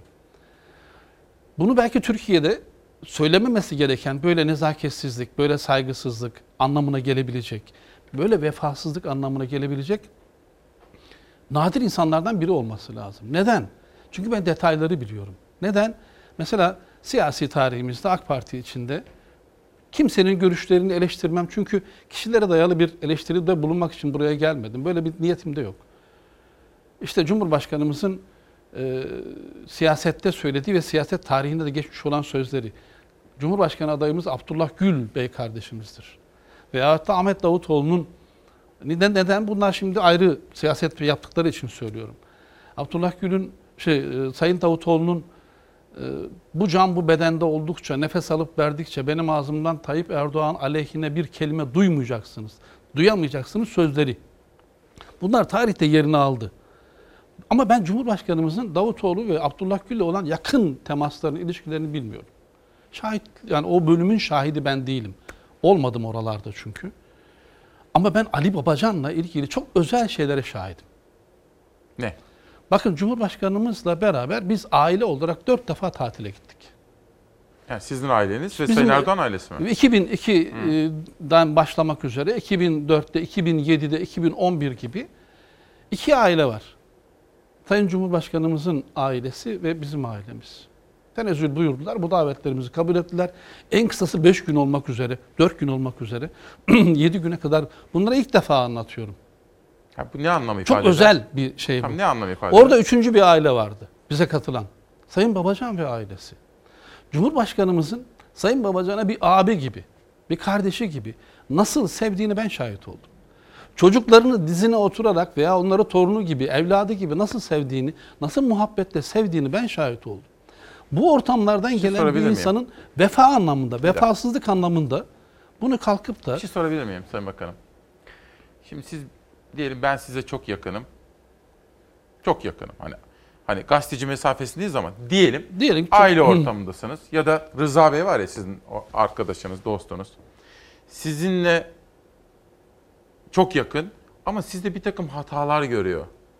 Bu hatalar sizin içinde bulunduğunuz hatalar sizin için, aileniz için, ortak geçmişiniz, maziniz için, partiniz için, ortak geleceğiniz için ve bazen ülkeniz için tehlikeli ise bunu benim söylemem gerekmez mi size? Size yakınsam. Tam, o- tam oraya gelecektim. Tam sizin hani böyle burada yani bu bu insan en iyi dost eleştiren dosttur. Evet. Öyle değil En midir? iyi dost bir yerin yırtılmış bak falanca yerin görünüyor. Kamuoyunda toplum içinde böyle olma diyene dosttur. Ama siz bu özelliklerle bu kardeşlik hukuku içinde bu sevgi hukuku içinde olduğunuz başka hiç kimsenin olmadığı bu özellikler içinde olduğunuz bir kişiye bugün sarayın duvarları arkasında külliyenin duvarları arkasında halktan kopuk totaliter demek bunu kamuoyunun önünde söylemek birebir değil de bu yakışan bir şey mi? Ama önce gitti. Bu efendim. nezaketli Bakın, bir şey Sayın midir? Cumhurbaşkanı Hayır, gitti, bunu- konuştu, eleştirilerini ifade Kimsenin etti. söyle- bakın bunu başkaları sö- başkaları söyleyebilir. Bak bilmediğim için belki başka birileri söyleyebilir. Ya, muhalefet söyleyebilir. Ama siyaset hırsı bu olmamalı. Benim vicdanım bunu kaldırmadığı için ben bunu söylüyorum bugün. Özel bir bölümü açıyorum. Siz özel bir mesela sayfa Sayın özel bir sayfa açıyorum. bir şey diyeceğim Sayın Bakanım. Şimdi Bakın sizin ben muhalefetten- Cumhurbaşkanı çok sevdiğinizi biliyorum. Peki şimdi siz Cumhurbaşkanı'nın söylemlerinde falan bir hata görseniz ona söylemez misiniz? Kul, Söylemeniz lazım. kul hatalıdır. Tabii. İnsan hatalarla zaten mevcuttur. Ama bunu şöyle Türkiye'de en kolay ulaşabileceğiniz insanlardan bir tanesi de Tayyip Erdoğan'dır. Halktan kopuk, halkla arasında mesafeler var, duvarlar var denilen Cumhurbaşkanı'na sayın sanırım Sayın Babacan o yumurta kadar dünyasında iğne deliği kadar bir yerden baktığında Tayyip Erdoğan'ı sanki halktan kopuk görünüyor. Allah aşkına 94 yılından beri Tayyip Erdoğan'ı takip ediyorsunuz. Bütün kamuoyu yakından görüyor biliyor. Tayyip Erdoğan'ın insanlarla olan ilişkisini, halkla olan o sıcak temasını, kucak kucağa, el ele, kahvesinde, taksi durağında, fırınında, simitinde, lokantasında, piknik yerinde, düğününde, ne bileyim geçerken o spont hala öyle. Ve dünyanın her dünyanın her yerinde her türlü insanla beraber, ne bileyim dünya liderleriyle. Baktığınız zaman Tayyip Erdoğan Allah aşkına halktan kopuk biri Şöyle sorayım size efendim? Sayın Bakanım, gidişatımız nasıl şimdi bizim ülke olarak? Ona ona da geleyim. Yani Bak eski şimdi eski eski hayır eski bir Nasıl ekonomi gidiyoruz bakımı- ama şimdi? şuraya bir bitireyim ne olur. Şuraya bir an- anla çünkü vicdanen rahatsızım. Anladım. Vicdanen bu, bu bu olmamalı. Dostluk bu olmamalı. Siyaset bu anlayışı bu olmamalı. Siyaset adına siyasi hırslarla bir insan bir noktaya bu, bu, bu gelememeli. Yani Ali Babacan noktasındaki bir insan gelmemeli. Başkaları gelebilir. Başkaları siyaseten her şeyi söyleyebilir. Dostça karşılıklı olarak eleştirmek söylemek yerine direkt uzaktan da söyleyebilir. Ama Ali Babacan bu noktada olmaması gerektiğine ben vicdanen inan, inanan, dostça inanan birisiyim. Ali Babacan herkes biliyor. Ali Babacan 5 dönem milletvekilliği yaptı. 5 dönem milletvekilliği içinden halktan kopuk veyahut da o sırça saraylar derken 5 tane milletvekili arkadaşını söyleyemez bana meclisteki o dönemlerde. Her dönemden bir tane samimi olduğunu şey arkadaşını bakın, söylesin. Ben Sayın Cumhurbaşkanı takip ediyordum ya efendim. İlk geldiği dönemde o milletvekili lojmanlarını falan yıktı. Ben sürekli kendisini takip ediyordum. Subay evlerine gidiyorduk. Subay evlerinde işte o dört katlı evde bir katında o kalıyordu. Birinde alt katta Akif Beki kalıyordu. Üst katta Faruk Bey mi kalıyordu neydi? Şimdi sonra değişmiş olabilir. Ve Ali Babacan bunları gözlemlerken Erdoğan ailesi için üzüntü içindeyse Tay- bunu Tayyip, söyleyebilir. Tayyip Erdoğan bugün ki. var yarın yok. O bugün hani Cumhurbaşkanlığının konusu için yapılmış olan şeyler bu ülkenin, bu milletin, bu devletin prestij makamlarıdır. Bunu onlar da biliyorlar. Kendileri de biliyorlar. Bunu kalkıp da başka bir yere yani siyaseten taş atmış olmak, karşıdakinin camını kırmış olmak adına yapmak. Bakın siyasette maalesef bizim muhalefet anlayışımızda ben daha iyiyim, projelerim şunlar, ben Türkiye'nin şu problemlerini şöyle çözeceğim veya ben şehrin İzmir'in şu problemlerini şöyle çözeceğim ve problemler şunlardır demek yerine o kötü. Şu soruya dönebilir miyim? O Sayın kötü Bakanım? o aşağıya doğru düşsün. Ben burada zeminde kalayım mantığıyla. 6 Ekim 2020'de Nihat Zeybekçi bunca yılın tecrübesi politikada, bakanlıkta, Cumhurbaşkanlığı hükümet sistemi, para politikaları kurulunda, iş dünyasında bugün itibariyle baktığınız zaman ülkemizin gelecek konusunda iyimser misiniz? Gayet iyimserim. Dünyaya baktığım zaman, dünyayla ölçümlediğim zaman bugün gelelim şeylerimize bazı bilgiler var elimde. Dünyada ilk birinci çeyrek ve ikinci çeyrek büyümelerinde gerek OECD ülkesi, üyesi ülkeler arasında, gerekse Avrupa Birliği, gerekse G20 içinde birinci ve ikinci çeyrekte bir numaralı pozitif anlamda söylüyorum. Hangi ülke? Türkiye. Bunu ben söylemiyorum. Bunu OECD söylüyor. Bunu Dünya Bankası söylüyor. Ama diğer taraftan şöyle, inanılmaz bir pandemi döneminden geçiyoruz. Bütün dünyada ekonomilerin, istihdamın, işsizliğin, ihracatın, ticaretin, üretimin yerle bir olduğu bir dönemden geçiyoruz. Türkiye olarak baktığımız zaman da hakikaten ben şu anda bir sanayiciyim. 1200'ün üzerinde çalışanımızın olduğu işletmelerimiz var, iş- işlerimiz var. Bir tek arkadaşımızı bile işten çıkarmadık. Bir tek arkadaşımızı bile. Dünyada hiçbir ülkede bugün işten çıkarmanın dondurulduğu bir ülke yok. Türkiye'de var. 3,5-4 milyon insana kısa dönem çalışma ödeneğinin ödendiği, ödenebildiği tek ülke var. O da Bir Türkiye. gün gazetesini verebilir misin Savaş rica etsem? Şimdi tabii ya Sayın Bakanım şimdi bazen şöyle oluyor. Şimdi sizin anlattığınız Türkiye tablosuyla bizim birebir yaşadığımız çok farklılaşıyor. Ha, Anlamaya çalışıyorum. farklılaşmıyor. Aynı şeyleri söylüyoruz. İnanılmaz bir olağanüstü halden daha- geçiyoruz. Bu halin içinde Türkiye'yi evet. Türkiye'yi bundan 5 sene önce, 10 sene önceki o hani ne bileyim 2008 krizi öncesi veya sonrasındaki düzeltme anlarıyla onlarla değerlendirmek yanlış olur. Şimdi bakın maliyetler arttı, alım gücü yok diyor. E, büyütün arkadaşlar. Eylül ayı enflasyon oranı son 11 aydır olduğu gibi yine çift tanede kaldı. Oran %11.75 olarak açıklandı. İthalata dayalı ürünlerin fiyatındaki büyük artış ise oranlarda dikkat çekti. Şimdi mesela ihracat rakamları sizin döneminizdeki gibi de değil. Üstelik ben bunu bakın... Ben bir ihracatçıyım. Evet. Nasıl durum? 2020 yılıyla ilgili söylüyorum. Kendi şirketimizde biraz önce de arz ettiğim gibi 1200 civarında çalışanlarımızın olduğu, ekmeğimizi paylaştığımız, hatta bu arada da çalışanlarımızın sayısını artırdığımız bir döneme de giriyoruz. Mart, Nisan ve Mayıs aylarında ihracatımızda %50 civarında bir düşüş yaşadık. Çünkü durdu. Yurt dışındaki müşterilerimizin bir anda her şeyi dondurduğu, iptal ettiği, askıya aldığı bir dönem yaşadık. Ama Haziran itibariyle geldiğimiz noktada %35'lerde olan bir önceki yılın ilk 6 ayına göre olan o ihracatımızdaki düşmeyi şu anda %16'lar 17'ler seviyesine indirdik. Yıl sonu itibariyle de başlı baş noktasına geleceğimizi düşünüyorum. ihracat tarafına baktığımız zaman Türkiye'nin. Ama bu arada tabii ki turizmde yaşadıklarımız da belli. Bunlar birer vaka. Türkiye'nin hani bugün e, ihracat gelirlerinde düşme olduğu ama ithalatında da düşme var. Bunları şimdi ihracatın ithalatı karşılama oranı daha iyi ama diğer anlamda da evet bir pandemi, bir olağanüstü hal yaşıyoruz. Ama bu olağanüstü hale geçerken bakın İsmail Bey yiğidi öldürelim de hakkını yemeyelim. Ama öldürmeden de hakkını verelim. Bu dönemde eğer Türkiye'de insanlar işten çıkarılmadıysa, bu dönemde eğer KOBİ'ler, efendim esnaf, sanayici, ihracatçı eğer çarklarını döndürmeye devam ettiyse şu andaki bu hükümetin almış olduğu hızlı kararlarla, anında müdahalelerle bunu yaptı. Bir soru sorabilir miyim? Daha iyi olabilir miydi? Daha Tam- iyi her zaman aramak lazım. Tam bulunduğunuz yerde bir ay önce Ali Babacan bir şey dedi. Üzüldüm. Sizin yorumunuzu çok merak ediyorum. Şimdi çünkü siz ihracat rakamları artsın diye çok mücadele ettiniz biliyorum. Ve Merkez Bankası rezervleri. Ali Babacan tam orada dedi ki bu iktidarın hatalı ekonomi politikaları neticesinde eline çırayı aldılar adeta 100 milyar doları yaktılar dedi. Dolar dedi aynı yerde kalsın diye dedi. Buna nasıl yorum verirsiniz? Harika. O dönemleri çok iyi bilen birisi. Yani şöyle söyleyeyim 1999'dan 2004 yılına kadar da İhracatçılar Birliği Başkanı olmuş olan birisi olarak söylüyorum. İşin içinden gelen birisi teori veyahut da e, uluslararası kuruluşların, kurumların standartizasyonları veyahut da derecelendirmeleriyle değil, direkt ocaktan, fırının başından gelen birisi olarak söylüyorum ve 2004 yılından itibaren de belediye başkanı, 2011 yılından itibaren milletvekili, 2013'ün de Aralık sonundan itibaren de e, bakan olan, ekonomi bakanı olarak da görevde olan birisi olarak söylüyorum. Yaşadığım bir vakayı da anlatayım size.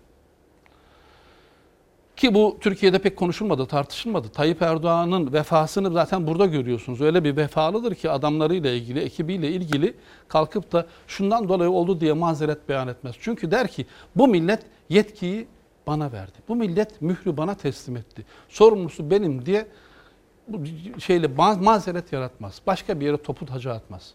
Yıl 2014 28 Ar- e, 28 Ocak günü 17-25 Aralık döneminde Türkiye'ye e, o dönemdeki o istikrarsızlık yaratılmaya çalışılan o kaos dönemiyle ilgili e, kurla ilgili inanılmaz ataklar var. Merkez Bankası İsmail Bey o 20 17-25 Aralık döneminden sonra günde 3 milyar, günde 5 milyar hatta e, 26 Ocak günü 2014'ten bahsediyorum.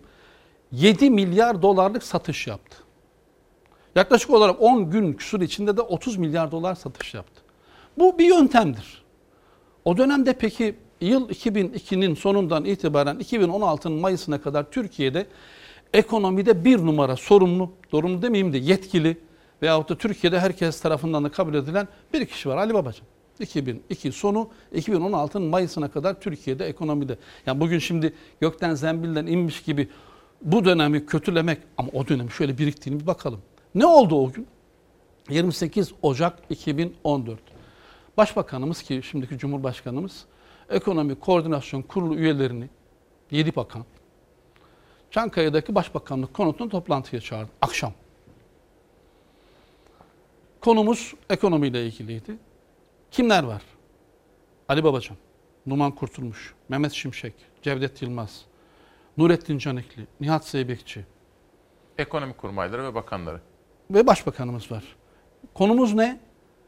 Piyasalar, kur atakları. Genel itibariyle piyasalarda, ekonomi piyasalarındaki o günkü gazeteleri veya kurumları hatta sizin şeylerin internet siteleriniz açın bakın. Beklentiler var. E, piyasalar diyor ki yüzde bir ile iki aralığında bir faiz artışını Merkez Bankası yapması lazım. Başbakanımızın da faizle ilgili tutumu belli. Çünkü o diyor ki tüketici kredileri, esnaf, ihracatçı, sanayici, hazine borçlanmaları, Türkiye'nin genel borçlanmalarına bu ne maliyet getirecek? Onları daha çok ön plana alıyor. Konuştu şeyde herkes söz aldı, konuştu. Herkes de işte ne bileyim Merkez Bankası'nın Babacan ne dedi? genel itibariyle söylüyorum. Genel kanı hiçbir şey yapmadan yani ilk defa konuşulan şeyler bunlar. Merkez Bankası'nın piyasanın faizle ilgili beklentilerini değerlendirmesi yönünde bir kanaat oluştu. Tamam. Baba, Cum- Cumhurbaşkanımız dedi ki Ali Bey'e döndü. Dedi ki ne yapacaksınız? Ne Evet. kadarlık bir oran olacak? Efendim piyasa beklentileri şöyle. Ali dedi bana dedi net rakam söyle. Ne olacak dedi. Ne yapılacak?